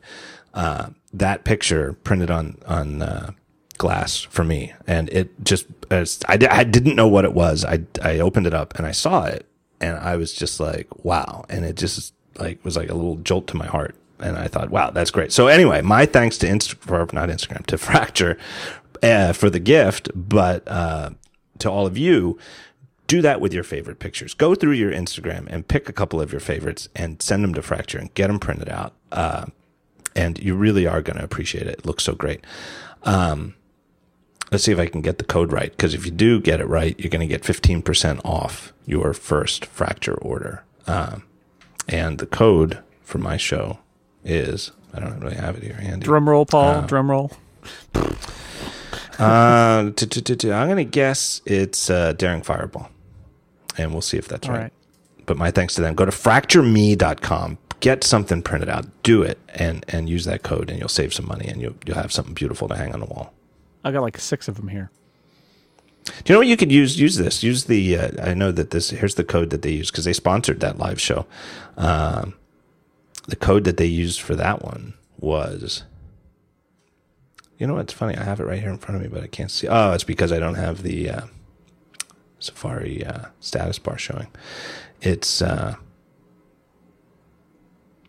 WWDC. Use that code, WWDC, and then they'll think you're coming from the Phil Schiller episode. So either way, you'll get the money. um, so the other thing that we that that I missed while I was away on vacation was this whole thing that sort of blew up, and I did write about this while you know because you can't you know you, it's we're never really on vacation. Yeah, I'm discovering that. Yeah, it is. I, it's, I'm curious how that's going for you now that you're a year in. Uh, it probably was different when you were at a publication that had a real staff that could keep everything. Well, yeah, you could you could say. I'm on vacation, you take care of it for me, and then you go on vacation. and Everybody helps each other out. But when you know Right. it's, I do have Dan Moren writing for me a couple of days a week for Six Colors, so I was able to say sort of like Dan, this is the day that we're driving in the car for eight hours. Can you write on that day? And also, it's a shifting gears from my brain works as thinking of like Macworld. We'd post ten stories a day, and um, I actually look to you and Jim and uh, Federico, and I and you know there's no there are no rules for this, and I want to do right by my sponsors and not like abandon the site for a week. But at the same time, I have to train myself out of the idea that if I don't have like five new items a day, or even you know, if a day goes by and I all I have is a link or two, it's fine. And I have to learn that lesson that it's not, you know, I'm not running a comprehensive news site that is going to have to feed the beast every day, and I, I you know, I can't. I, I just, I can't. I'm one person. The sponsorship model to me, it, it works both ways. Where if you're writing more and you're having a busy day, you're getting a bunch of things and more, you're getting a lot more page views per day, and people might see the the sponsor link in the sidebar if you have it there or something like that.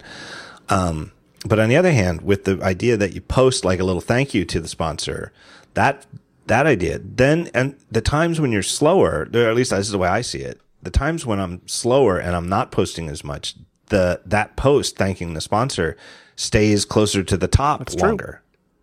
And it's, you know, I, I don't know which one is better. I don't know if it's better to be the sponsor on a busy week at Daring Fireball or a slower week at Daring Fireball. But I think there's a very simple argument to be made that there are pros and cons to both of them. You know, one of them buries your thing sooner and the other one you have more pages being loaded during the week. So, you know, I've never once gotten a complaint about that. Yeah. I mean, every once in a while, sometimes August is a little slower to sell. Um, this year, uh, last year, August did not sell for me. It it was like I think like twice during the, the month of August, I had to post like, uh, "Hey, next week is still available. Get in touch." Blah blah blah. Sort of, re, you know, really sort of down to the last day. Uh, this year, August sold out for me already in July. So uh, I don't know, but it's you know. So, so August is a weird month though for advert. I mean, infamously in all forms of media, Yeah. TV, print. I mean, it's always slow. Um, but other than the month of August, I've never had complaints about that. Yeah, it's I mean, sometimes people will say to me like, "Hey, is how's Christmas?" Like, I was thinking about sponsoring your site. I see that Christmas is open, and my answer has always been, and no, I've never once had a complaint about it. It it is slower because people aren't at work and they're not get you're not getting those page views of I'm bored at work or I've just sat down and I you know just want to see what's going on.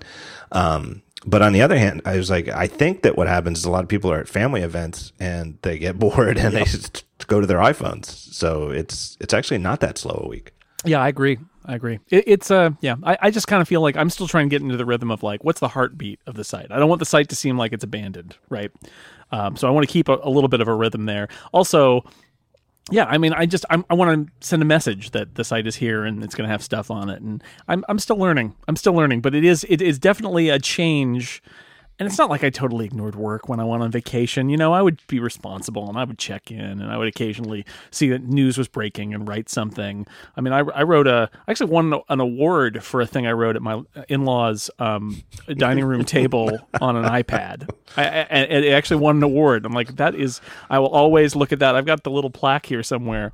And, and uh, it was like for an online commentary, uh, some journalism group. And, and I, I look at it and I think, well, iPad at the at the dining room table in Irvine, but um, but it's different here because you know something something happens like that Nolan Lawson thing, and I'm like, well, I can't pass this to somebody. if I want to say something about it, I need to say something about it. So it's just a little bit different not having that not having that net anymore. Um, but uh, I'm getting I'm getting there. I'm getting used to it. Uh, I I know that it was August. I don't remember the exact date, but I was actually at the Jersey Shore with my folks and you know Amy and Jonas, um, heading out to dinner. Uh, so it was probably you know around five of six o'clock in the evening when the news broke that Steve Jobs was stepping down as CEO. Right. Uh, and somebody texted me, and it was like you know, it was one of those things. I bet everybody, a lot of people, when they first, you know, that was the sort of thing you texted other people about, right? You heard that and you think of somebody and you think, I got to text somebody. And I bet a lot of people who got, you know, saw the news the same way were like, there's got to be a mistake. This, you know, and then your second thought is, uh, no, actually, it makes a lot of sense, you know, and you kind of been dreading it. But like I said, I, you know, told my family, and then, you know, my parents are a little, a little bit not, uh, I, I, I they more or less understand what I do now, uh, but they understand it well enough that my, you know, when I said that, they everybody, every nobody gave me a single moment of grief of of okay, we understand you're not coming to dinner. You know, Yeah. I had to drop everything and think about what I wanted to do and write. Um, you know, that's one of the few times I can think of where I did that. But yes, you are on call, and it makes me worry. It does make me worry. One thing I don't do is, uh, I almost, and I, if I do, I have tremendous anxiety, even if it's just for a couple of hours. Uh, I don't even like flying without Wi-Fi, as I do kind of feel like I need to be online all the time, just in case something like that happens. I got to say, I'm not as worried about it as I was. And this is only because for years, every single thing I did was in the frame of what if Steve Jobs dies? Like even when he wasn't that sick, and it was just like, what if Steve Jobs dies in a plane crash or or something like that? I, I had that like, what could be so huge? What is the huge thing? And Right. after he died, I realized for a while I would I would ask myself, what if Steve Jobs died? Oh, okay. And I just for for whatever reason that was like I always felt like that was the the the number one story that would that there would ever be where you'd have to set up all the alarms. And I mean, it, it would still be true if if something you know, heaven forbid, happened to a major Apple executive, or there, there are disasters that could happen. But whatever it was, like I, I think I have a kind of a complex about that about Steve Jobs, and with him gone, um, that little neurotic part of my brain got like filed away, got disconnected, and so it's not quite as bad now. But you're right. I mean, this is the this is part of this business. It's again less true now that I feel like I don't. I'm not in the breaking news business. I may be in the breaking analysis business, but I'm not in the breaking news business. Where at MacWorld, like literally if something even like Yeah. remotely big broke, I would just be in the CMS making a new article saying headline, write a paragraph, you know, more more information to come, post, like just to get it out there because we were really in that game.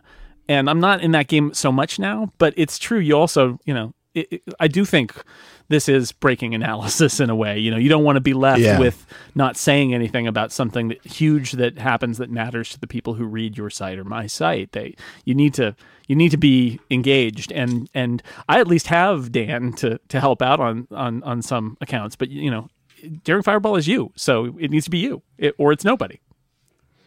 yeah. You know, you got to get Yeah, an don't know if intern or something. Jimmy the intern. Yeah, well, yeah, it's like for a while, it, uh, I don't really regret it, but I wonder if I ever, if I've painted myself in a corner where it's like, uh, you know, it's like Trump with his haircut. You know what I mean? It's like everybody's giving him grief about it, but he's like stuck with Well, it so Shatner. long where he, right? he can't kind of, yeah, you can't really give in. Uh, you know what I mean? And it's like, I feel like the, every single word ever written on Daring Fireball was by me. Uh, you know, it's a nice streak, but then it turned, you know, turns into a Cal Ripken thing at some point. Yeah, I, know, where maybe I should take a month off and not do anything, but you know, I really don't want the site to go dark for a Right. month. But then I don't want you don't want to have a know, guest I really poster. don't want You're like David Letterman, no guest hosts. right. But I've but I even said to you when I did when I did uh, your show to talk about Letterman that I actually feel like that hurt him in the long run. Where I feel like there was a stretch a couple of years ago where it felt like maybe he was a little burned out. It felt like he, you know, and I don't think that ever happened to Carson because Carson, as the years went on, took off more and more time. And one of the ways that he, ju- you know, was able to take off time was that instead of just showing reruns, they had guest hosts. Yeah, he he was working three days a week, and you know for for 30, 40, 40, 40 weeks, weeks a a year. year. Man, what a deal! Um, and and well, so only doing this for ten months now. I mean, I I if look if you if you set because you you did sort of set this model, but some of the people who followed you, like Jim, and like Federico, so the the Loop and uh, and Mac Stories, they they um, changed the equation a little bit. And you know, Jim has like Dave Mark, and he's had Shawn King, and he had Peter Cohen for a while, like supplementing what Jim does. And um, and in fact, I think Dave Mark posts more stuff to the Loop than Jim does at this point.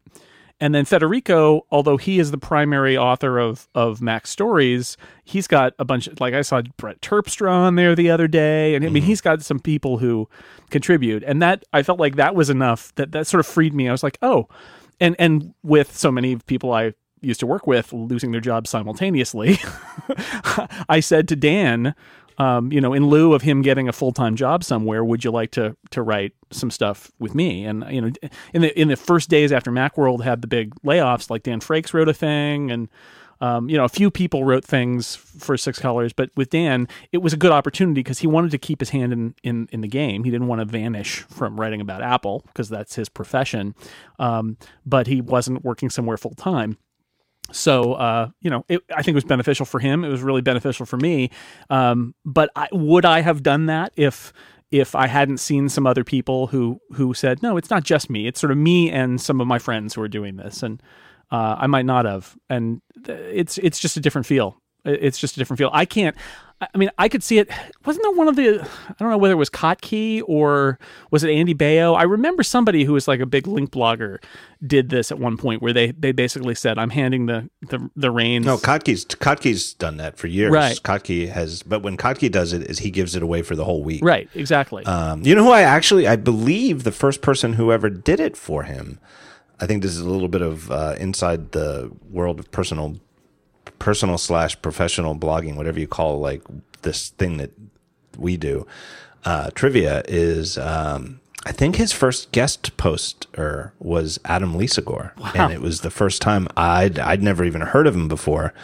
Um, and uh, we could look this up. If it wasn't the first, he was one of the first, and it was before Twitter, and so it was before anybody who's heard of Adam Lisagor by Twitter had heard of him, and it was certainly before anybody who's heard of Adam Lisagor before Sandwich Video. Um, uh, and I went back and read it, and it was, fan- of course, fantastic. It was like, holy hell, this guy's amazing. But Kottke's done that for years, and he picks, you know, very it, it, he he picks people though a lot of times, and they're good. But he he and he's this is part of Jason Kottke being Jason Kottke and being very talented. He picks people who bring like a very different Right. voice to the site, Right. like people who are not Kottke like, uh, whatever that means to be Kottke like, because I think that's sort of hard to define. Yeah. I forget all the guys. He, he's had a bunch of guest posters over the years. when I was in uh, Arizona uh, visiting my mom, we were watching uh, like a baseball game, and uh, a sandwich video came on, and I said, "Hey, I know that guy," and uh, and my mom's like, "Oh, really? Uh, how how?" And I told her like, "Oh, well, it's Adam Lisagor and just this and just that," and and uh, now she sends me emails saying, "Hey, I saw I saw that friend of yours again on a different ad." it's like, okay, I don't need updates about the sandwich video empire, but it's cute, it's sweet. Amy and I were at a bar the first time that we uh, saw a sandwich on real TV. It was like bar. ESPN was on the TV behind the bar. It's a real moment when you see him on real TV instead of the internet. Like we It's work like on we the bo- internet, we- posting things on the internet, whatever. But he's on TV. right. We couldn't get the words out of our mouth. I forget which one of the two of us noticed first, but we both were just like not even saying anything, just pointing at the TV, and then we like. Like we're like we know that guy, we know him, and everybody, you know, we look like two mad people, but we were like, Well, and if Uh. you're traveling, you see ads you don't see other places, and this is what this was: is whatever he was selling in this ad in Phoenix was not a product that is available in my area, and so Well- I was just like, I've never seen this before, but there he is. He's selling What, something. what came to mind to me was uh, was the scene in Goodfellas when the crew finds out that Tommy got made. oh yeah, Because it's like they're never going to get made. No. The gist of it is uh, he's the, only one guy in full-blooded the crew- So right? So he's the only one who could get made, and they're in tight with him. So this is the best they're ever going to do is have a made guy. And we're never going to be on TV. I don't want to be on TV commercials. No way. I mean, it's not. I'm not even. You know, it's not going to happen. Right. Uh, so the closest we're going to get to being on TV is having Sandwich be on TV. Yeah. and so we were like, "Holy cow, this is amazing!" Yeah, exactly, exactly. And and so hopefully, uh, it's the same thing as when people when when your um, relatives don't understand what you do writing on the internet. This was always the case. I said this right after um, I think when we talked about about MacWorld and all that at the end of last year. That one of the things that I took great pride in was so many people we published in the magazine, and they could like take a piece of paper of a magazine with their picture and their name on it and say, "Look, mom, look, grandpa." I wrote a thing in a magazine, and it was like validation in a way because it was understandable and and not something that people you knew got to do unless they were very special. And uh, I, I feel like wa- watching Adam on a TV is a little bit like that too. It's like, wow, that's the real television. This isn't this internet crap that we do. That's the real TV. exactly. I just hope that Adam doesn't come to the same end that Tommy did. you mean, oh, n- Spoiler. yeah, sorry. I'll tell you what. Anybody out there hasn't watched Good you're Good. What is wrong with you? Go do that immediately. and then go listen to Siracusa's four and a half hour discussion of it. Uh, which I don't. I'm not. I'm laughing just because it's it's good, not because it's Oh no, worthy of it. I, I have a. I, I'm hoping I do this before somebody else gets it, but I want to do an incomparable with Syr- Syracuse about the Godfather. Ooh, man, you gotta. That'd be like a. If if Goodfellas was I know eighty four 80 hours. part episode about the Godfather. Uh, someday I'll do that because I love that. We we you know incomparable is so so much about like sci-fi stuff more eh, more than anything else. But I do want to do more classic movie stuff, and that's one that uh, I mean. I- would love to do Goodfellas, but I feel like it's kind of it's been done. I would not want to just rehash that same conversation that John and Dan had. That's one of my favorite movies of all time. But Godfather, I'd love to I'd love to do that too because that's a classic too. All right. All right. I have one more right. break to make, uh, and I got to talk to you about Backblaze. I feel like this show is loaded up with the all stars of uh, Daring Fireball and, and the talk show sponsorships. These guys have been with this show for as long as I've been doing it. Um, fantastic app and service. It's online, unlimited, unthrottled backup for your Mac. Uh, you go to backblaze.com, you download their free app, install it on your Mac, puts a thing in your uh, system preferences. It's written by former Apple engineers. This is seriously good, uh, uh, good software on the Mac. There's PC version too. Runs native. This isn't some kind of cross-platform, you know, crap like we were talking about before. This is really good stuff. You install it. Uh, what happens then? Everything on your Mac starts getting backed up to your Backblaze account online in the cloud. They have over 150 petabytes of data backed up. Doesn't matter how much stuff you've got. Doesn't matter if you've got a terabyte of stuff or if you've got four terabytes of stuff and you got an external hard drive in addition to your internal hard drive. It all gets backed up. Now, is there any kind of magic that makes it all get backed up immediately? No, definitely not. So the more stuff you have, the longer it's going to take to do it. You get a 30 day free trial. Should be long enough with any kind of modern internet connection to get the whole thing backed up by the end of the free trial. Um, uh, after that, what happens? Well, of course, everything gets backed up incrementally after that. So one file changes, that file gets backed up.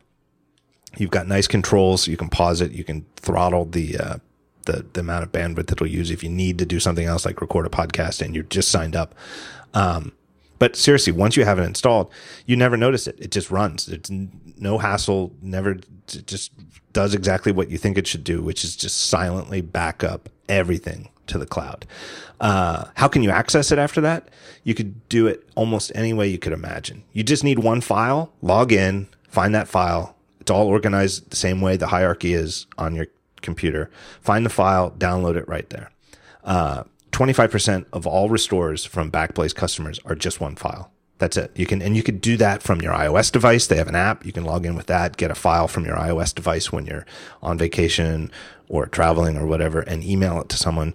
Uh, so it's a great way. It's not even just backup. It's a great way to just remotely access the stuff on your Mac from anywhere. Um, let's say catastrophe hits, uh, your hard drive, uh, shits the bed. All you have to do is, uh, you, you could just get everything. If you want to download it, you can download it. It's going to take a while. What you could do is just buy it on a USB hard drive. They sell the USB hard drives at cost. Um, and then they'll, you could get a FedEx to you the next day. Here comes a USB hard drive, has everything that you needed on it. Uh, really, really great stuff. It really isn't just for disasters, but having an offline backup like Backblaze out of your house somewhere, just in case some kind of catastrophe doesn't just hit your computer, but hits your home, just cannot give you, I can't tell you the peace of mind that you have when you know that everything on your computer is backed up somewhere outside your house. Uh, no add-ons, no gimmicks, no additional charges, no upsells or anything like that. You just pay five bucks per computer per month for unlimited unthrottled backup. Five bucks a month. And you will sleep like a baby knowing that your stuff is backed up. So you get no no credit card required. Just go to backblaze.com and uh, the code is daring fireball. I think you go to backblaze.com slash daring fireball and then I'll know you came from here right away, right from the beginning. So my thanks to Backblaze. Go sign up at uh, backblaze.com slash daring fireball.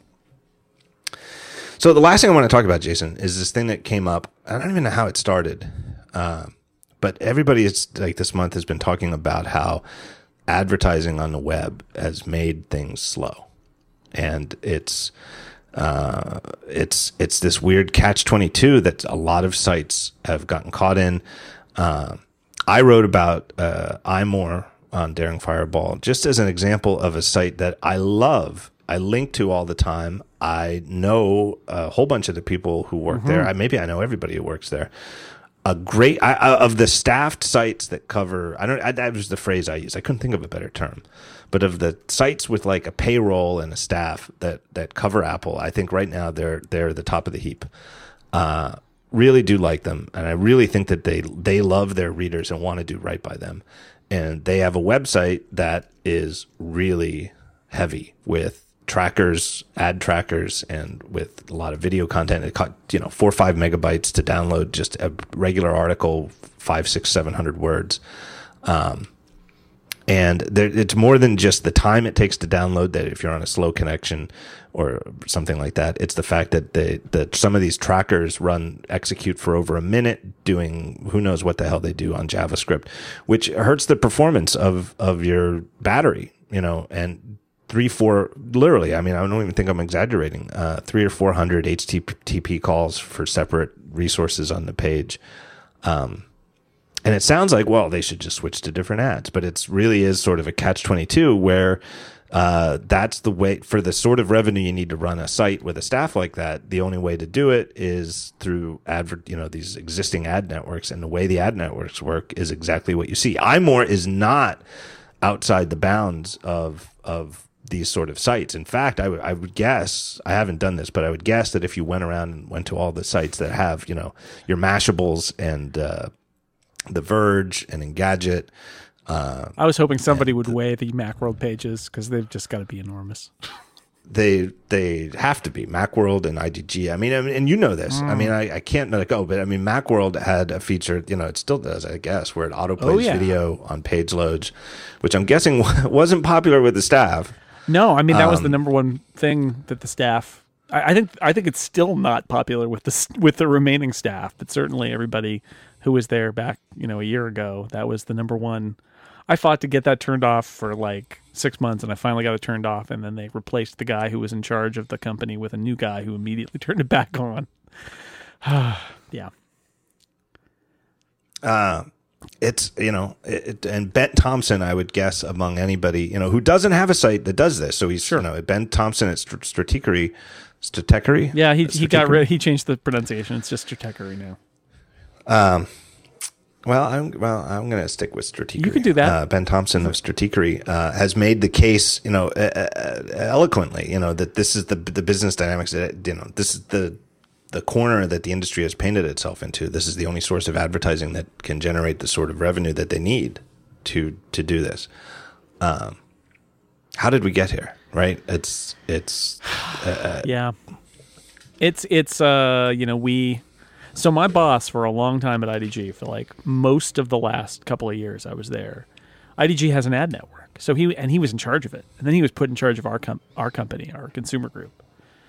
A good guy. I really like him actually. But you know ad network i learned about ad networks and um and about programmatic buying and all of these things. Like in the back in the day and i can't believe i'm saying this about the web but back in the day it was all like really i mean web advertising has never been good i would say or rarely been good um, on the mainstream it was all it's all click driven it, you know everybody wants to see a return on investment based on clicks or based Yeah. on purchases which I, I actually think is is baloney um, Yeah. that that uh, one of the most valuable kinds of advertising is branding advertising, brand advertising, which is another old boss of mine used to say, a sales guy used to say, you got to be, um, you've got to be known to be considered and considered to be bought, and the way you get known is through brand advertising. You you you're uh, then perceived as being a legitimate player and uh, that's powerful, but it might not lead to a direct sale, right? It's just to get you in the ball game. It's like saying, you know, if you sell accounting software and you blanket the you know the internet with and, and podcasts and websites and all that with accounting software, are people going to say, "Oh yeah, my company needs accounting software right now. I'm going to click through." Or is it more going to be like that name is going to stick in them and a year later they're going to think, "Oh yeah, they, this is a piece of accounting software. Maybe I should look into that. Maybe we should buy that. But that's not measurable by the web. And the web has really pushed because TV, with TV and magazines and newspapers, you couldn't measure direct. You could maybe do like a specific phone number or PO box or something like that and try to measure the volume. But really, it was very hard to do. And the web made it um, made it much more uh, technically possible to do that sort of thing. And it kind of Uh, drove everything to this crappy instant response kind of advertising and and then this takes it even with the ad networks it takes it even further where um, it's no longer the heyday of the web where there were still like custom sales staffs with uh, very specific like relationships with buyers who understood what your content was about and understood you know what your audience was. And now it's very much like you know everybody's in a pool they they say who their demographics are page you know page views not even like sites but page views in certain parts of certain sites are wholesaled. And run through a you know uh, through a, a, program that's just buying a certain number of pages of a certain kind on a stock exchange essentially. And it's like if you didn't think web advertising was bad enough five years ago it is way worse now. Ben thompson had a great piece. I, have just made a note to put it in the show notes. So knock on wood uh, it'll be in the show notes. Uh, it's always a crapshoot with me.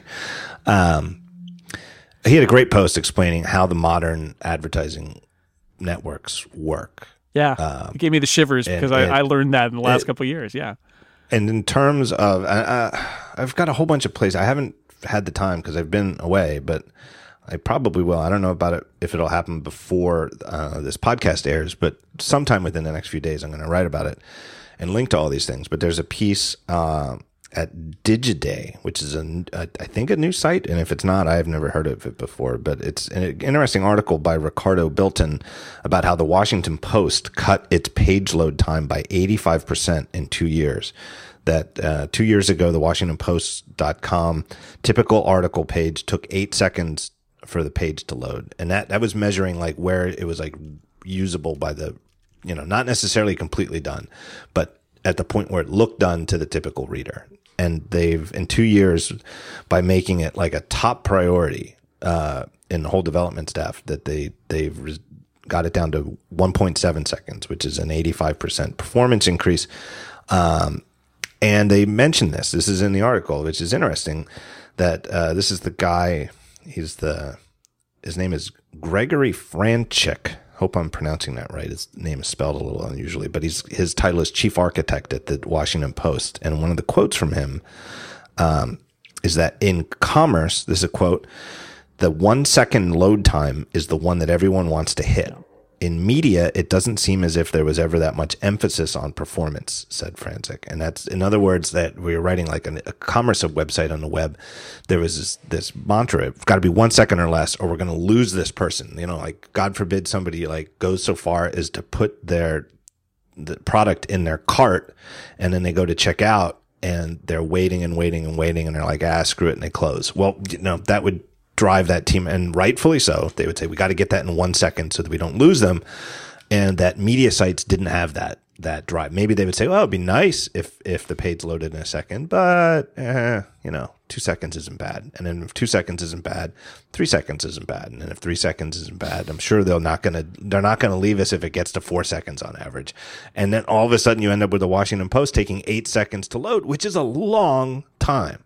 It is. Yeah. I, I I mean and, you know, we can make all the arguments we want about how amazing, you know, how, how, amazed would Thomas Jefferson be if you could show him a web where every page loaded in eight seconds? Well, yeah, he'd be blown away. But guess what? It, you know, it wouldn't take him long before he'd be saying, hey, can't we get these to load a little quicker? Uh, it eventually, no matter who you are, where your perspective is, eight seconds is too long. But the media backed themselves into that corner. Anyway, this article with the Post um, concludes there's a lot that pu- publishers don't have complete control over, however, and it's basically ads. And here's the quote from the guy, Franczyk. We have very little control over ads that load late or slowly, but we wanted to make sure the core user experience was as solid as possible. That's what we have control over, said Franczyk. And that to me is so telling that here's the Washington Post and they, even they say they don't have they don't have control over the time it takes for the ads to load that to me is is startling. Yeah, well, you everything's on ad networks, and so I mean, I think what your goal needs to be is you need to not be held accountable. You know, you need to you need to build your pages so that they load regardless of what happens with the ads. Is basically what you have to do, um, and uh, that can be that can be hard. I, I can't tell you how much when I would fight for a development time at IDG with our development group. Um, so much time went into ad ops. So much time. And and and the big problem was ad ops was often driven by salespeople who would sell some crazy campaign and then they would have to deliver it. And then the front end developers would have to try and find ways to make it not break all the pages which is a totally backward way of doing it. But that would happen all the time. And and so much went into that. And and the fact was more could go into it because you're you're imagine I mean, it's like anything. Imagine something that's completely out of your control being dropped into every every little bit of product that you do. That's what happens with these things. And so It's you, and it's mind boggling. yeah, you try to mitigate it. You try to reduce it as much as possible and make it so that if the ad server fails, I mean, remember this doesn't happen so much anymore, but there used to be a time when um, one JavaScript call, you know, breaking somewhere would prevent Yeah. pages from loading, like anywhere. yeah, because. I don't, uh, and I, I could be wrong here, but I'm pretty sure that in the early days, all JavaScript was synchronous. It wasn't asynchronous. Right. So get to And that part on the page and it would just wait for the that Right. third party server to load. Yeah, and the way pages used to render too is you know, uh, uh, you know, like in the, uh, you know, like it's anything below it in the DOM would would not render, and uh, I. I, I don't even think that was that long ago. I seem to recall where there were problems where one time when the, the deck network server went down, big chunks of Daring Fireball didn't render because the deck network JavaScript include call was uh, uh, at the top of the HTML, not at the bottom. Uh, so it's not even, Right. you know, and that, you know, that's only going back to the Daring Fireball era, let alone the 90s. Here's my theory on this, and uh, let me run it by you because, and again, this is one of the reasons I wanted to have you on the show this week, is that you can speak to this. To me, I've always thought, and I've always been an outsider. I've never had a full time job working at a, a publication. Uh, what I always saw, and to me it seemed very obvious in the early years, was for the most part the big name web in the early years came from two sides, came from print and it came from TV. So CNN had a big news website, New York Times had a big news website. Um, and in both cases, institutionally, uh, the institutions did not value the websites as much as they valued their traditional form. So print publications favored print over, it was the favored child over the web. And the web was this thing that they were maybe not even drawn kicking and streaming to, but uh, you know, in some cases, in some publications, I think that was true. In a lot of them, it just was always the second, secondary child uh, and that they didn't have respect for it, and they didn't have the respect for it that they have for their uh, flagship product. Because, and here's what I would say: the New York Times was never going to let advertisers into their printing press. Like you, Chevy, you know, doesn't get to put an ad in the New York Times and get to go into the printing press and slow down the delivery of the next morning's New York Times because they want to make sure that uh, you know the colors are aligned on the printing press. Uh, or to draw another analogy, Chevy doesn't get to put an ad in the New York Times that the New York Times doesn't see first. Yep. CNN doesn't let the advertisers control whatever goes on over the air during the 30 seconds that they bought. They give them a video and the video, uh, you know, they have the video in their hands before it runs. CNN delivers the video. Right. Whereas the web, from the very early on, evolved in this way where there was a lack of, of respect that they wouldn't have. Like, for example, the New York Times is never going to sell an ad that uh, sticks to the two pages surrounding the op-ed page so that if you want to read the op-ed page you've got to like break an envelope seal you know find like a sharp thing and do that. Whereas they they have things on their website that are the equivalent of that where you have to spend a few seconds doing something or waiting for something before you get to read what you're going to read. Whereas they would never sell an ad like that on their print product. And the fact that they started from a position of disrespect and they were the big name sites, not just, I'm not just saying New York Times and CNN in particular, all of those sites though that had existing successful print publications or existing successful TV news operations, um, they set the standard for the online ad uh, industry and the industry involved in a way where the uh, the inmates run the asylum. The advertisers got whatever they wanted because the publications didn't have respect for their sites and didn't have respect for their users. Yeah. So, you don't think I'm off? I'm off the mark? No, I mean, I, I think the challenge has always been that it's been it's it's been hard. It's always been hard to make money online. I, I know Yes. I know that seems crazy to say, but um, I can tell you from a publication standpoint, it's always been hard. It was not. I'd say at the point that it was clear that the web was the was the most important product, and that like a magazine like I worked for was not. It was probably another five, maybe seven years before the web revenue got anywhere close to the print revenue. Um, and that's because it was even like five years ago. There was a, I, I saw a story the other day that was pointing out this um, that uh, Mary Meeker slide deck that gets dropped at the D conference every year, um, or the, the code conference now, right? But um, same conference. and uh, uh, five years ago, uh, she had one of those things that we had seen too, you know, in, internally at IDG, and everybody in the industry had seen it, where even though web was being used to a great degree, the advertising wasn't on the web. It was all on uh, TV and print. And that's a red flag because that's like, well, this is going to change. It is going to change. But for a long time, it didn't change. And so you got this, you know, we're giving away all our content for free and we're desperately trying to make money in it because we know that the future is going to be in this medium and but nobody's buying. So we're going to then like redouble our efforts to make uh, do anything we can. And i think it was dangerous because uh, there was some desperation at a time when you know the it, the, it was about to be a sea change. And the the um the uh, clients were going to be coming with all their big checkbooks to the web very soon because that's where the eyeballs were going. That was where everybody wanted to go.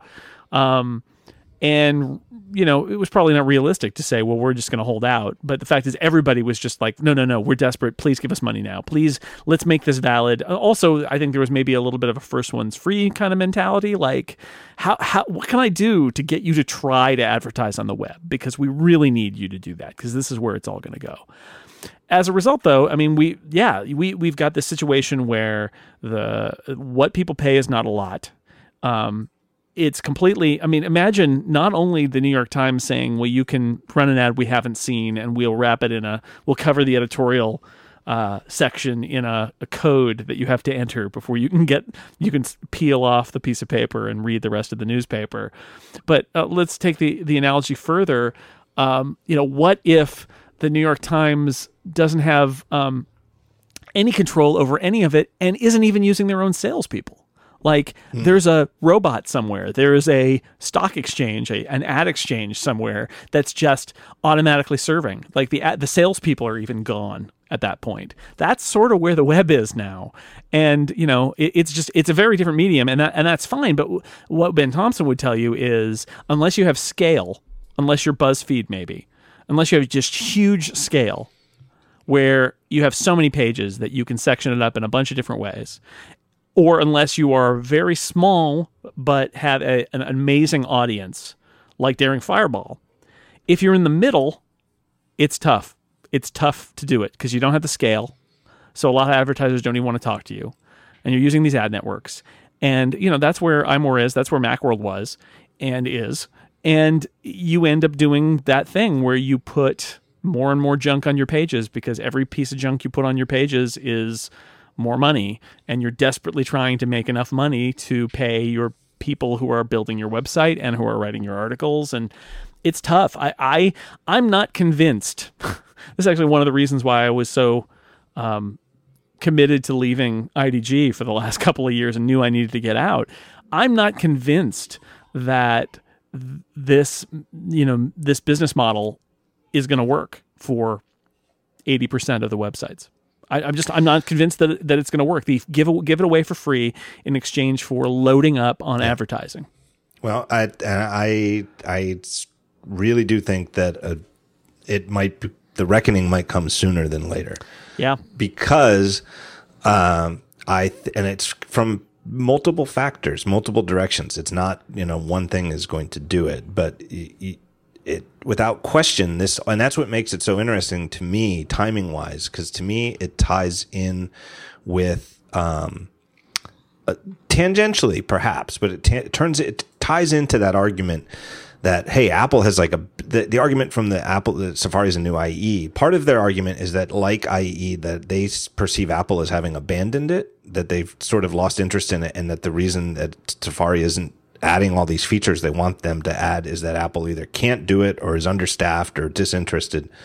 Uh, what what escapes their mind to go back to my point earlier about their their not being able to see it from a perspective other than theirs is that Apple is doing exactly what it wants with Safari and they are putting a lot of effort into it but it's not really about these features that these developers want. It's about features for the user. And and Rene Ritchie at iMore had a great article about it where he said it was you know Apple is steering it towards this user centric web.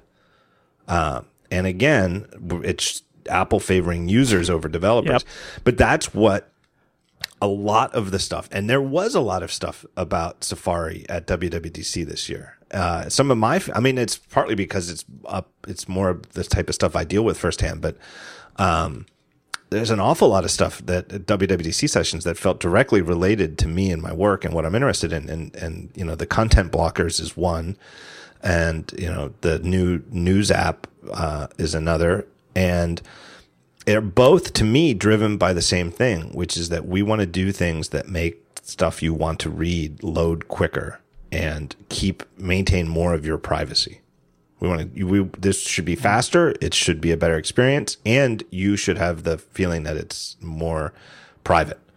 Um, because that's the other flip side of the whole the inmates running the assignment asylum argument with online advertising is this is the magic of code right in general just the idea of running software code and this whole you know co- software is eating the world. It's the first time that advertising could do any of this stuff right? I mean the, the idea of tracking someone who watches tv in the old days over the air was impossible right, and the, the the metrics and of course advertisers want metrics and of course they want the metrics to be uh, accurate. Uh, but the you know the Nielsen ratings, especially in the old days, were were famously inaccurate in terms of whether the the Nielsen families were actually a honest about what they watched and b demographically representative of of the country as a whole. Um, you know, I think newspaper and magazine circulation was was probably and probably still is more accurate because it's better regulated through the uh, what's it called? You, I'm sure you know. The there's like a standard group that oh, like the sort of- IAB. yeah, like the IAB. Um, or at least, and if it's not accurate, at least it's consistent, I, you know, or more consistent, you know. But for the most part, you know, if you placed a full page ad in the New York Times, you know, you, whether, you know, they actually was read by, you know, they, they tell you they print, you know, 1.1 million copies or whatever it is on a weekday. And how many people read it? Well, who knows? Because some of those copies are in a doctor's office and people come in, you know, 10 patients come in and read the front page of the same copy of the New York Times. But you basically know roughly, loosely, how much exposure you're getting f- from the New York Times. And if you advertise in Sports Illustrated instead of advertising in Vogue, uh, you know the basic difference between the demographics of those two big magazines, you know. And when you advertise in Macworld, you know, you, the print magazine, you know, you have a pretty good idea of, of the demographics. Right. To a loose degree. But it's nothing at all like what you get from the trackers that the ad networks do online in terms of knowing that here's a person who not only reads Macworld, but they also read three of these photo sites. And so we can serve a targeted ad, which in some sense, you know, there is a, you know, there's a plus side to it where maybe it can serve you an ad that truly is interesting to you because it's about some amazing new Mac software meant for photographers. When it works like that, that's fantastic. But in terms of, you know, are you comfortable? Would you be comfortable buying a print magazine that somehow knew which other print magazines you ran? It, it read. It doesn't even make any sense. Like how would how would that even be accomplished? Right. That's the magic of code. Right. Like letting code run in general in advertising changed the game. Yeah, the question is, I I mean, trying to think of a way forward.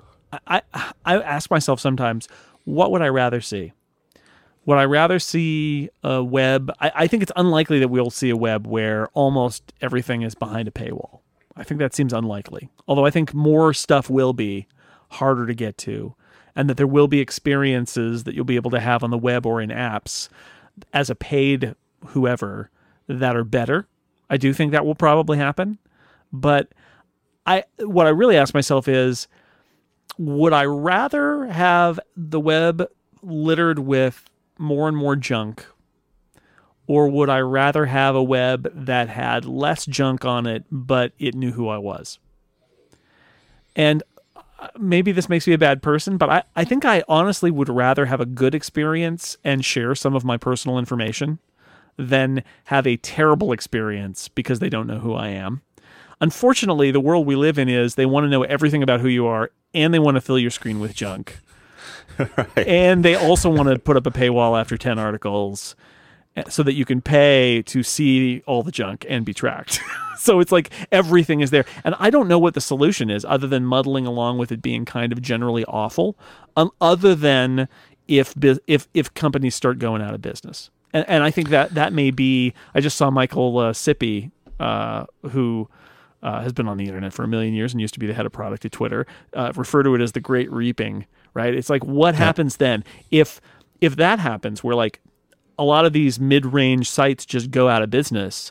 Um, something interesting might happen after that. That that is people, and probably people like you and me, either on their own or in small groups, banding together to try and find some new way of doing things that's not like that. But it might take that, like a dissolution of these staffs, like what happened with Macworld. Imagine that happening just again and again and again, where you end up with a whole lot of people who are just forced to do, to do something different. The apocalyptic version of that is that they're just gone. They go take jobs at uh, places that aren't in the media, and you never hear from them again. And the world is a poorer place for it. And then all we're left with is some some people kind of on the far left end of the curve, like Daring Fireball, and some people at the far right end, like BuzzFeed, and that there's nothing left in the middle. But I fear that that is uh, a strong possibility. The the reckoning is that the overlooking the fact that the users have the ability to fight back. And the music industry faced this with the Napster era, Right. where they wanted a magic solution that would keep users from doing downloads.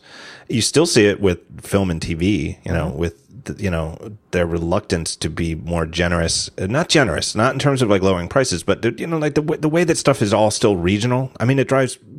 We're we're so lucky living in the U.S., but it you know drives you know some of our my friends in Canada. Um, uh, nuts when you know TV shows don't show up right away, let alone other countries around the world where they show up after they do in Canada. It's crazy. There's no reason for that, and you wonder why people in Canada might, uh, you know, resort to uh, uh, illegal downloads to get the TV shows that they can't get the same day that people get in the U.S. Right. It's because they're being an idiot about it.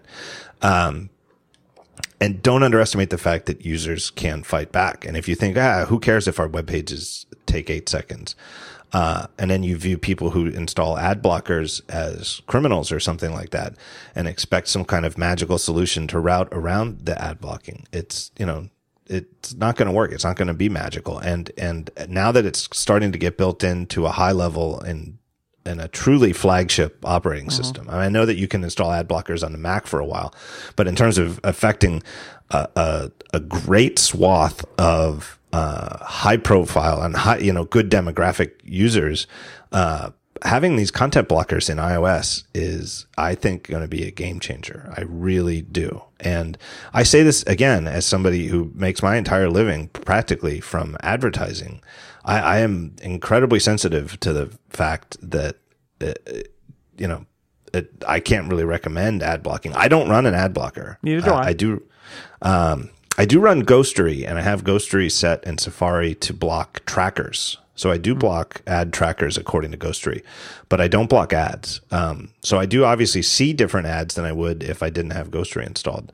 Uh, and I do plan though to run uh, Safari content blockers, and I don't plan to run them to block ads, but I absolutely plan to run them to to block JavaScript trackers Yeah. and I I I think there's going to be an awful lot of people who are not as, uh, you know, and I think rightfully so. I don't pass judgment on them, but who aren't going to have draw that distinction between blocking ads and blocking trackers, and they're just going to block all of it. Oh yeah, Uh, no doubt. and when the performance increase is dramatic when you when all of a sudden you try this a content blocker and all of a sudden the these things start loading remarkably faster on your old iphone just because you installed ios 9 uh it, there's no you know it's not like people are going to uninstall them later and it's you know uh, I just, I, I really do think that that's going to come. So, what did Sippey say? Uh, It's a, what's coming? Uh, the reap, the great reaping. the reaping. Yeah, where some sites in the middle, that middle between the the the super scaled sites like Facebook and BuzzFeed, uh, and us on the, the, the bottom of the tree. That you know, Right. It's what what uh, Ben Thompson calls the smiling curve, where it's like Yeah. there's the like a good uptick on the left and a good uptick on the right, and it's not very good in the middle. Yeah, the way I mean, and, uh, and again, a lot of times when I talk about this or write about this, I also get so. Please, do- you know, let me address it. I, I, my criticism of iMore was not. I don't. It is true. I do not have a here's what I, iMore should do to solve the problem. I wish I did. If I did, I would be the first one to share it with them. Um, I don't. But I wrote that article not saying. Uh, hey, here's what they should do. Or, and it certainly wasn't meant to, they should do what I do because it wouldn't work. No. Right. I have an operation that is a very nice living for a staff of one, you know, and I could, you know, maybe I could hire one person or hire somebody full time or part time or something like that. Right? Billy the That- intern again. Right. but, uh, you know, the, the daring fireball slash the talk show model is not something that would run a, a staffed organization. It's, you know, No. it's not. So I'm not saying that. I'm just saying I would like to see them try and maybe somebody could find a way to, you know, find something new that could run something of that size, you know, but I, I feel that's the other thing. If there is a lament, it's that people have stopped trying new, Yeah. new things in advertising. the, it's this catch twenty two of the advantage of giving away your content for free is that you get more viewers, but then you have to monetize them all because. Which is a word I hate, but because it, conjures up sort of this imagery of turning people into stacks of coins or something. But that's basically Yeah. what it is, right? And so you've got how do you do that? And the answer is you put ads everywhere and you try to track them. And the the the fact is, people are reluctant to give you money. Um, a lot of people. Your your other choice is to is to say, look, I don't care. I'm going to um, charge people for for my stuff, and it'll be a much smaller group. But if they pay me enough, it'll be worth it. The challenge is getting the math to work, or a hybrid of that, right? Where you give some stuff away, like Ben Thompson gives some stuff away to get visibility, and then he- including the article that I will link to this week. Exactly the- right. But he also notes. writes several other pieces a week that only go to the people who pay him $100 a year, which I think is actually a kind of a great deal. And it allows him to make a living just doing that, which means you get, as a subscriber, you get his entire output other than the one free piece a week. I, I feel you. like I feel like that is part of the genius of his model. I feel like hundred dollars is magic. Yeah. I, I, and if I wasn't sure what to think of it when he started, but I feel like it's magic. And there's an awful lot of people who would say, "I'll never pay hundred dollars a year for anything online." But uh, somehow, if you're, eh, but then there, I think a lot of those people wouldn't pay ten dollars a year.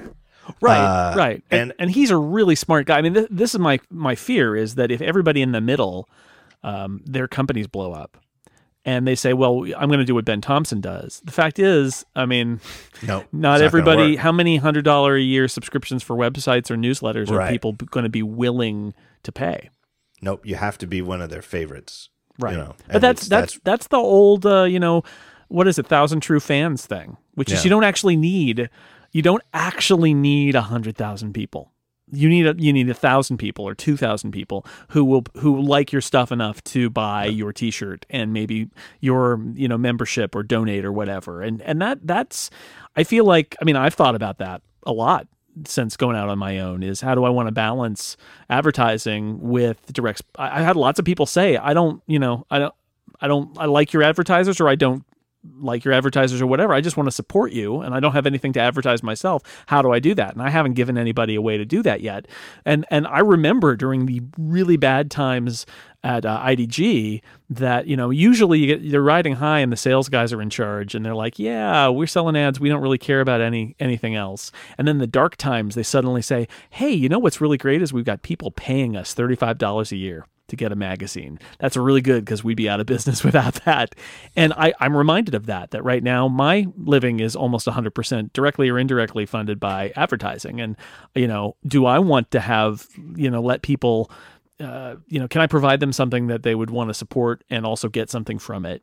Um, but that's the danger is that, uh, if you follow that through, it might work for me. It certainly works for Ben Thompson right now. But in the end, if uh, most of the people get cleared out of the market, I'm not sure if that'll work or not. Then again, back in 20 years ago, there were people who subscribed to 15 magazines a month, right?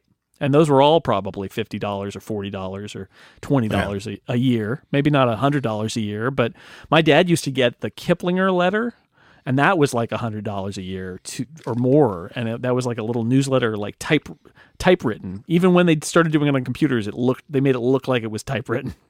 And it was like a, a, an investing and business newsletter. And that's sort of what ben's doing. And it makes sense. But i don't know. The the, the math may not work. It, you may end up it, it may turn out that the web has created a glut of of information and people that in the end just can't be supported that that unfortunately, uh, I I fear sometimes that what we do is going to be like being a steel worker. yeah, I wonder. I don't know. Um, I the other thing I wrote about the, with the iMore thing was um, that to me it was a good example of a slippery slope. By which I mean, oh yeah, that once uh, with me at Daring Fireball, and again, I'm not saying it applies to other sites or larger sites, but it worked for me. Was that I never once put anything on Daring Fireball that I wasn't comfortable with, uh, except for the time that I tried running um, Google AdSense, like when Google AdSense first came out. And I've talked about this, you know, talks and stuff like that before. But long story short, the ads weren't that good and they weren't paying much. And I got some control over the color of them, but it wasn't enough. And they were just text, you know. Um, but and it was and it was at a time when Daring Fireball was making zero dollars, and it was I really wanted it to make something greater than zero dollars so I could spend more time on it. And ideally, you know, and again, for years, it was just a, a idle dream that I could maybe just do it full time. Um, I really wanted that to work, but I was so uncomfortable with the fact that the, some of those Google AdSense ads that I was getting, and I had no control over them. Mm-hmm. Some of them were relevant. Most of them weren't. Um, I took them down after like a month or two. Um, but that I never, I never put anything, and you know, God bless Google. One thing Google has always known is that the web should be fast, and the AdSense ads never once seemed to slow down Daring Fireball. If they had, I would have taken them down day one. Uh, but I had the ability because there was nobody I had to answer to. I, you know, I could say I'm never going to add anything that slows Daring Fireball down, and I'm never going to add something that it, I'm not proud of, and I'm not going to add something to Daring Fireball that it, has 100 HTTP requests, et cetera, et cetera. So I never broke the line on that. And now, you know, I, am fortunate enough that I found other ways to make money and I have a, a terrific business right now. Um, but in the interim, I absolutely left money on the table. You know, there were years in the 2007, 2008, 2009 era where I had, you know, and I listened to some of the pitches from ad networks. Um, you know, it, they were, you know, at least, and who knows if they if they would have, but the numbers they were telling me that they could give me per month were way more than what I was making. I mean, you know, by a, you know, maybe not by a factor of ten, but by a factor of a very nice integer. Uh, it it was way more money than I was making per month from Daring Fireball. Uh, at a time when it really would have been meaningful to me and my family, but I turned it all down because I absolutely wasn't comfortable with the ads. Now, how many people at a you know at a site where you're not just and you know one person who you know I'm not going to call myself an artist, but maybe it comes at it with an art- artistic integrity angle. But if you're at a site where there's you know a corporate structure above you and and you're you know supposed to justify stuff with uh, you know profit and loss and stuff like that, how many people are going to go? How many publications could go years turning down stuff and building something different instead?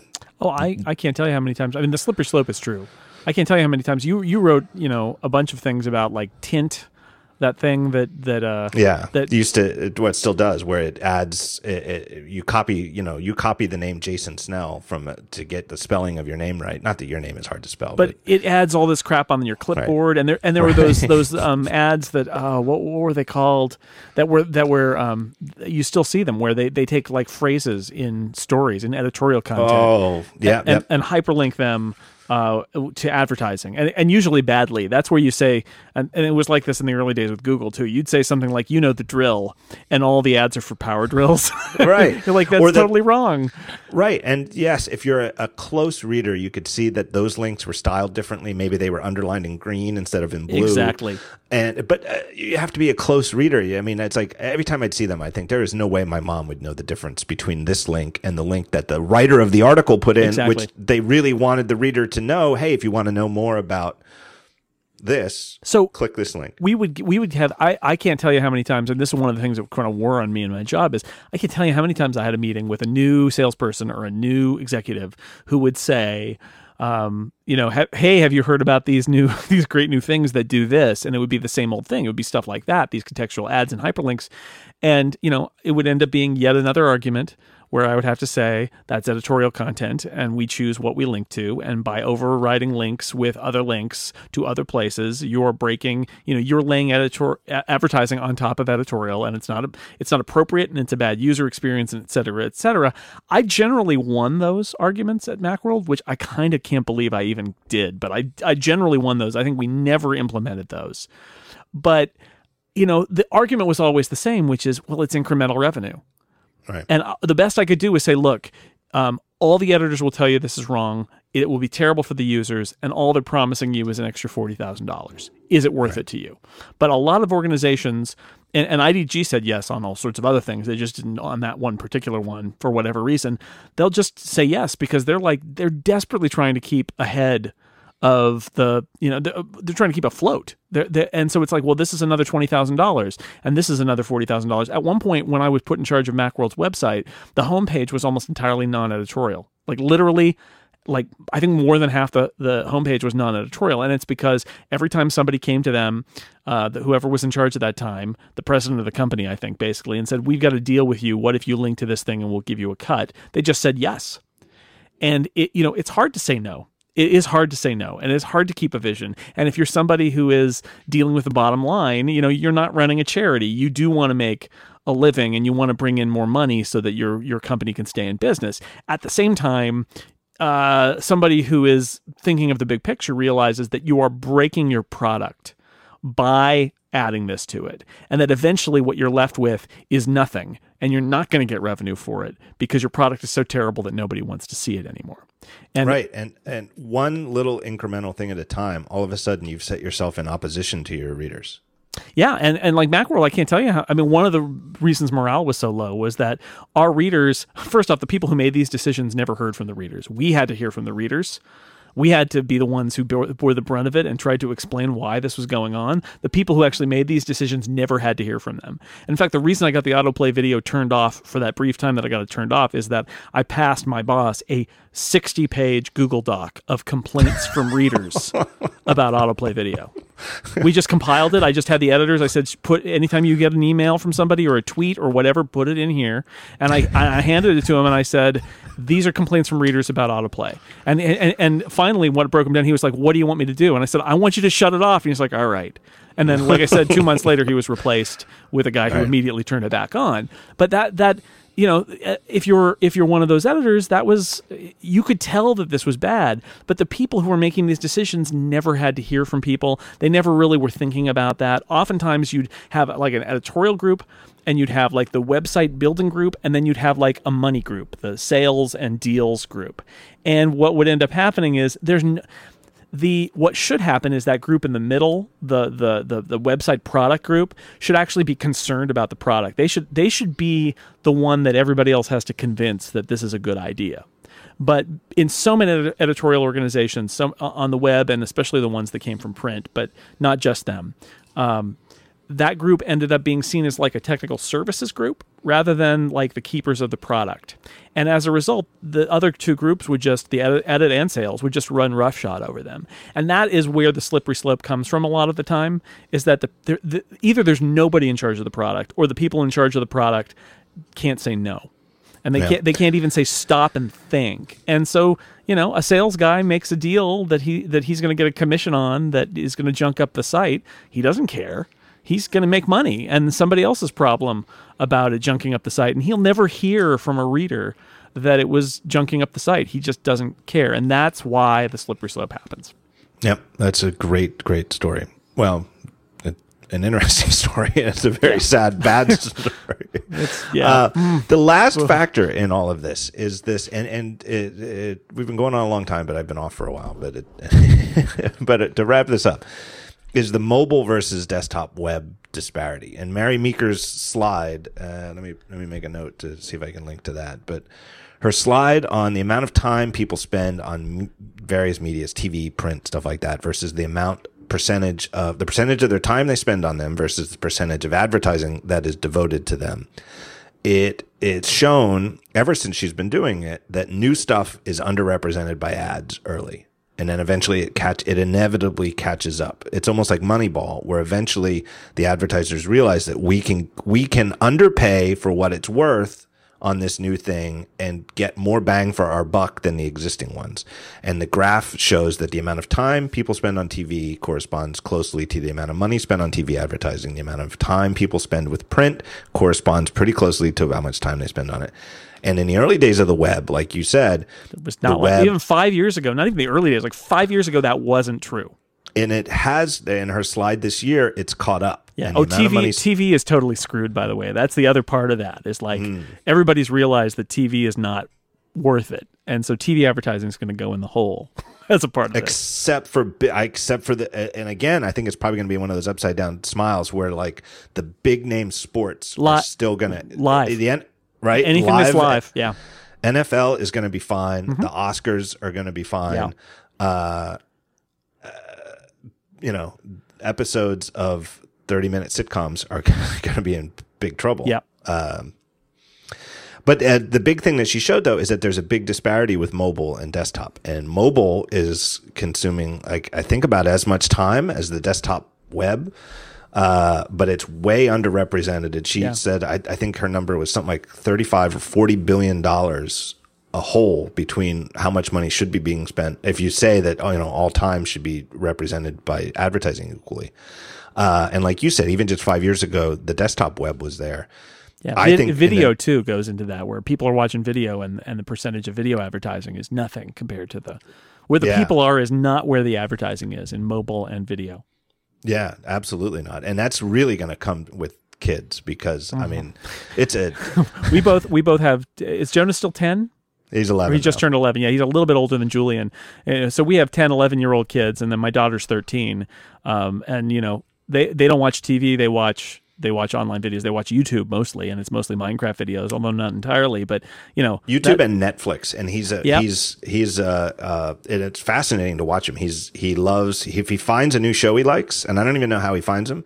He will deep dive and watch the yeah, entirety of it's them. word of mouth. it's- My, my son's done that. My daughter and her friends will do that too, where they'll just find something and they'll. I mean, talk about binge watching. They just go they go nuts with it. So you know, the next generation is bringing this on too, and so the they you know the money is going to try to find a way to reach them.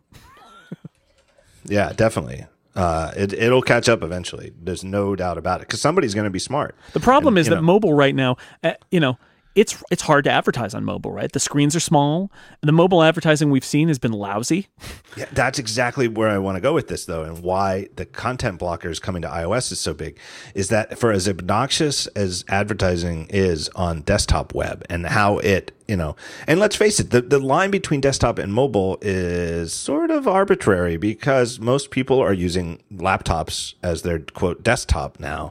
And we have a lot of the same issues where your maybe your internet connection is not a great Wi Fi connection right? Maybe you're in a hotel and and you've got a Wi-Fi connection that's slower than your phone Yeah. connection, uh, or Spoken, maybe spoken like somebody who's just been on vacation. exactly or maybe maybe you're on the train uh, between new york and philly and uh, you're tethered to a cellular device and you go through sections of new jersey where cellular coverage is crap uh, i mean uh, you go in the city you, you know you go places there's you know buildings block the verizon cell tower and Yeah. for two blocks you've got crap connection uh, everybody knows this is true.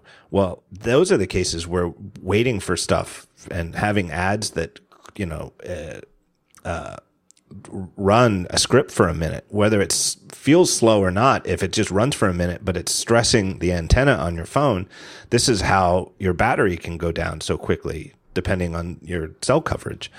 That just doesn't fly on mobile. And the idea of having ads that block the content when you've got, you know, you've already got so little space on the device already and to have a permanent piece of Chrome covering part of it and that isn't even site navigation, it's an ad, drives you crazy. And of course people are going to block it. It's way it's all of it is way worse. Everything that's bad about desktop advertising is way worse on mobile Oh, yeah. advertising. It's magnified. and and everything that you can do that's a good way of doing advertising on desktop works even better on mobile. Like that's why I think that mobile in the long run should be even more valuable because uh, uh, a sort of you know daring fireball six colors loop insight hey thanks to my sponsor type thing takes up more of the screen at a time and i think you have a user on mobile who's more focused on what they're doing uh, it should be at least as valuable if not more so in an- the long run If anything makes me optimistic, we talked about the Great Reaping. Right? if anything makes me optimistic, it's that the fact is that that Mary Meeker chart, that that number of eyes on a mobile web or on a video. We, you know, I don't love I don't love advertising. A lot of people really hate it. A lot of people are just allergic to it. But there, when I talked about the money earlier, I mean, the money wants to reach them, like Coca Cola and you know the big advertisers of the world, the the movie studios who want to get people out um, on Thursday nights and Friday nights.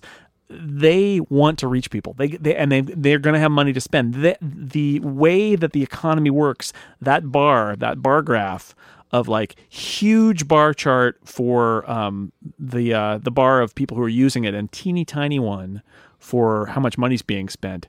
It's like osmosis, or you know, it, it, it's going to grow. That money is going to follow the people. So if I'm optimistic, what I think is somebody's going to figure this out somehow because there's money who wants there's money ready to be spent.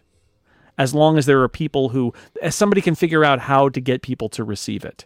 And I don't know what that is. Maybe it is native. I used to fight so hard against native advertising on Macworld where they would try to like fake I mean, they would try to fake stories. They try to make things look Right. like they were they were stories, but they weren't. But you know what Daring Fireball does and what Six Colors does. I mean, that's native advertising. I do a post a week from a sponsor, I, and it says this is a sponsor, but I give them space. They give me money, and I give them space. You, they give you money, you give them space, and you thank them, and I thank them, and that's it's nice.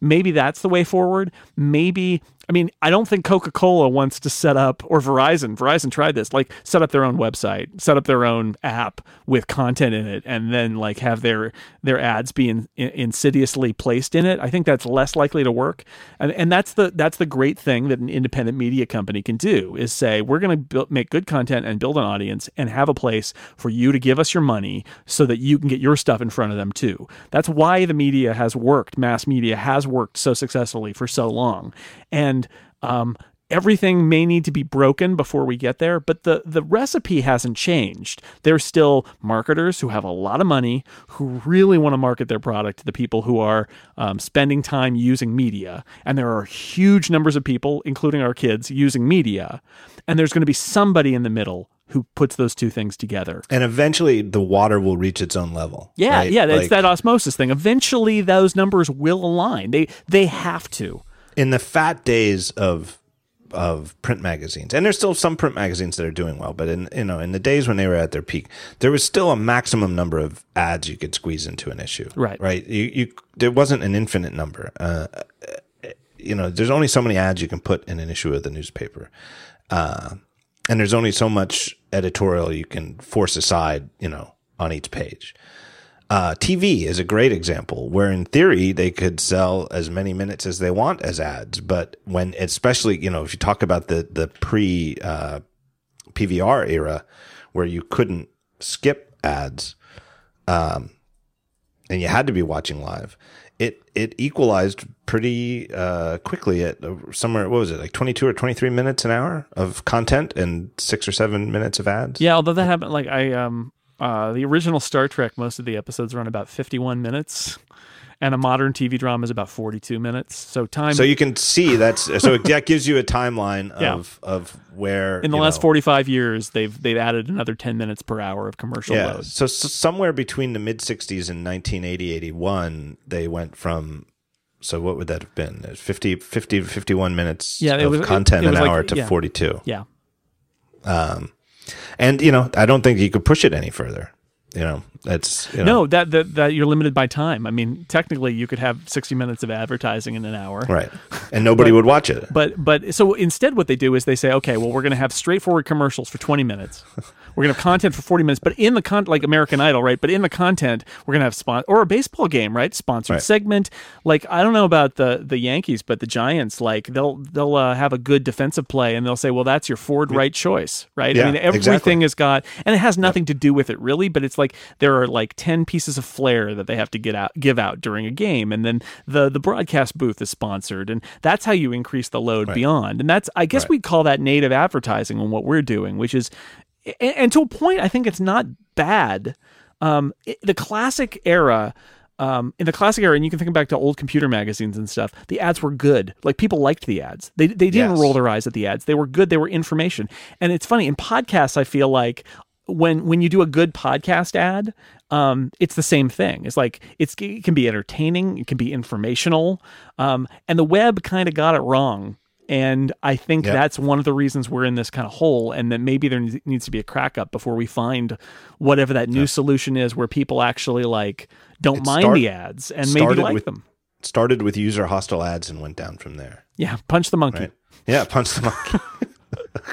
That was the original sin of the web was punch the monkey, and since then it's all been downhill. It was so bad when if you were a web developer enough to know that it was just an Animated animated GIF. Oh my god. Jason Snell, thank you so much for your time and your insight. I think this has been absolutely great. People, um, we've already mentioned it several times, but your new site is six colors dot. God, I hope it's dot com. It is dot Yes. com. I, I paid the money, man. I I, I wanted a, a domain you could spell. And No, I- ended in dot com. I forgot. I, I I knew there was another thing. I know, but I know that you can spell colors with whichever a, way you're. you you can spell it colors with a U, and I even went to Serbia and got six dot rs. whichever way that you are comfortable spelling colors, it will work Yep. for you. Um, your podcasts, uh, which is a big part of it, uh, a big part of your independence. I'm guessing, right? Yeah. Oh yeah. Uh, let's just list them. There's the Okay. incomparable, Incomparable. The incomparable.com. Yeah. um, and that's uh, great show. Weekly. Still, you call it just a weekly pop culture show? I mean, Yeah. it's really more like a network. Well, of and pop and culture yeah, shows. it is. There's the main show, and then there's a whole bunch of other shows on the network. Yeah. right, all right, I'm just cheating and I'm reading from your website. But then there's Upgrade, which is essentially the official Six Colors podcast. it's that's like you. A little inspired by you. Yeah, that's. I didn't make a Six Colors podcast. Upgrade is basically my weekly tech thing, like That's- the talk show is for you. yeah, but uh, you got uh, Mike Hurley as as your uh, your Yeah. co-host. Uh, who doesn't like an English guy? You got to throw a little. English in there. It's good. Uh, and then Clockwise. clockwise, which is our which is our uh, me and Dan Moren and two guests every week, and it's a half an hour, like a, s- which is like I like to provide an alternative because I hear from people who are like, oh, podcasts are too long. It's like, well. Although sometimes we get complaints, people are like, "It's too short. You should make it longer." It's like, no, there. If you'd like a longer podcast, try every other podcast. yeah, that's just take a look at the leaderboard in uh, in Overcast. yeah. Uh, uh, TV Talk Machine with uh, your pal Tim Goodman. Tim Goodman from the Hollywood Reporter. That's uh, that's uh, I, I know him and he's really great on podcasts. And I he was not going to do a podcast unless somebody like posted it for him. And I was like, I could do that. So Yeah, you that. post con- you you post co- podcast in your sleep. and robot or not, the most important podcast alive today, where John Siracusa and I debate whether things are robots or not for about three minutes per episode.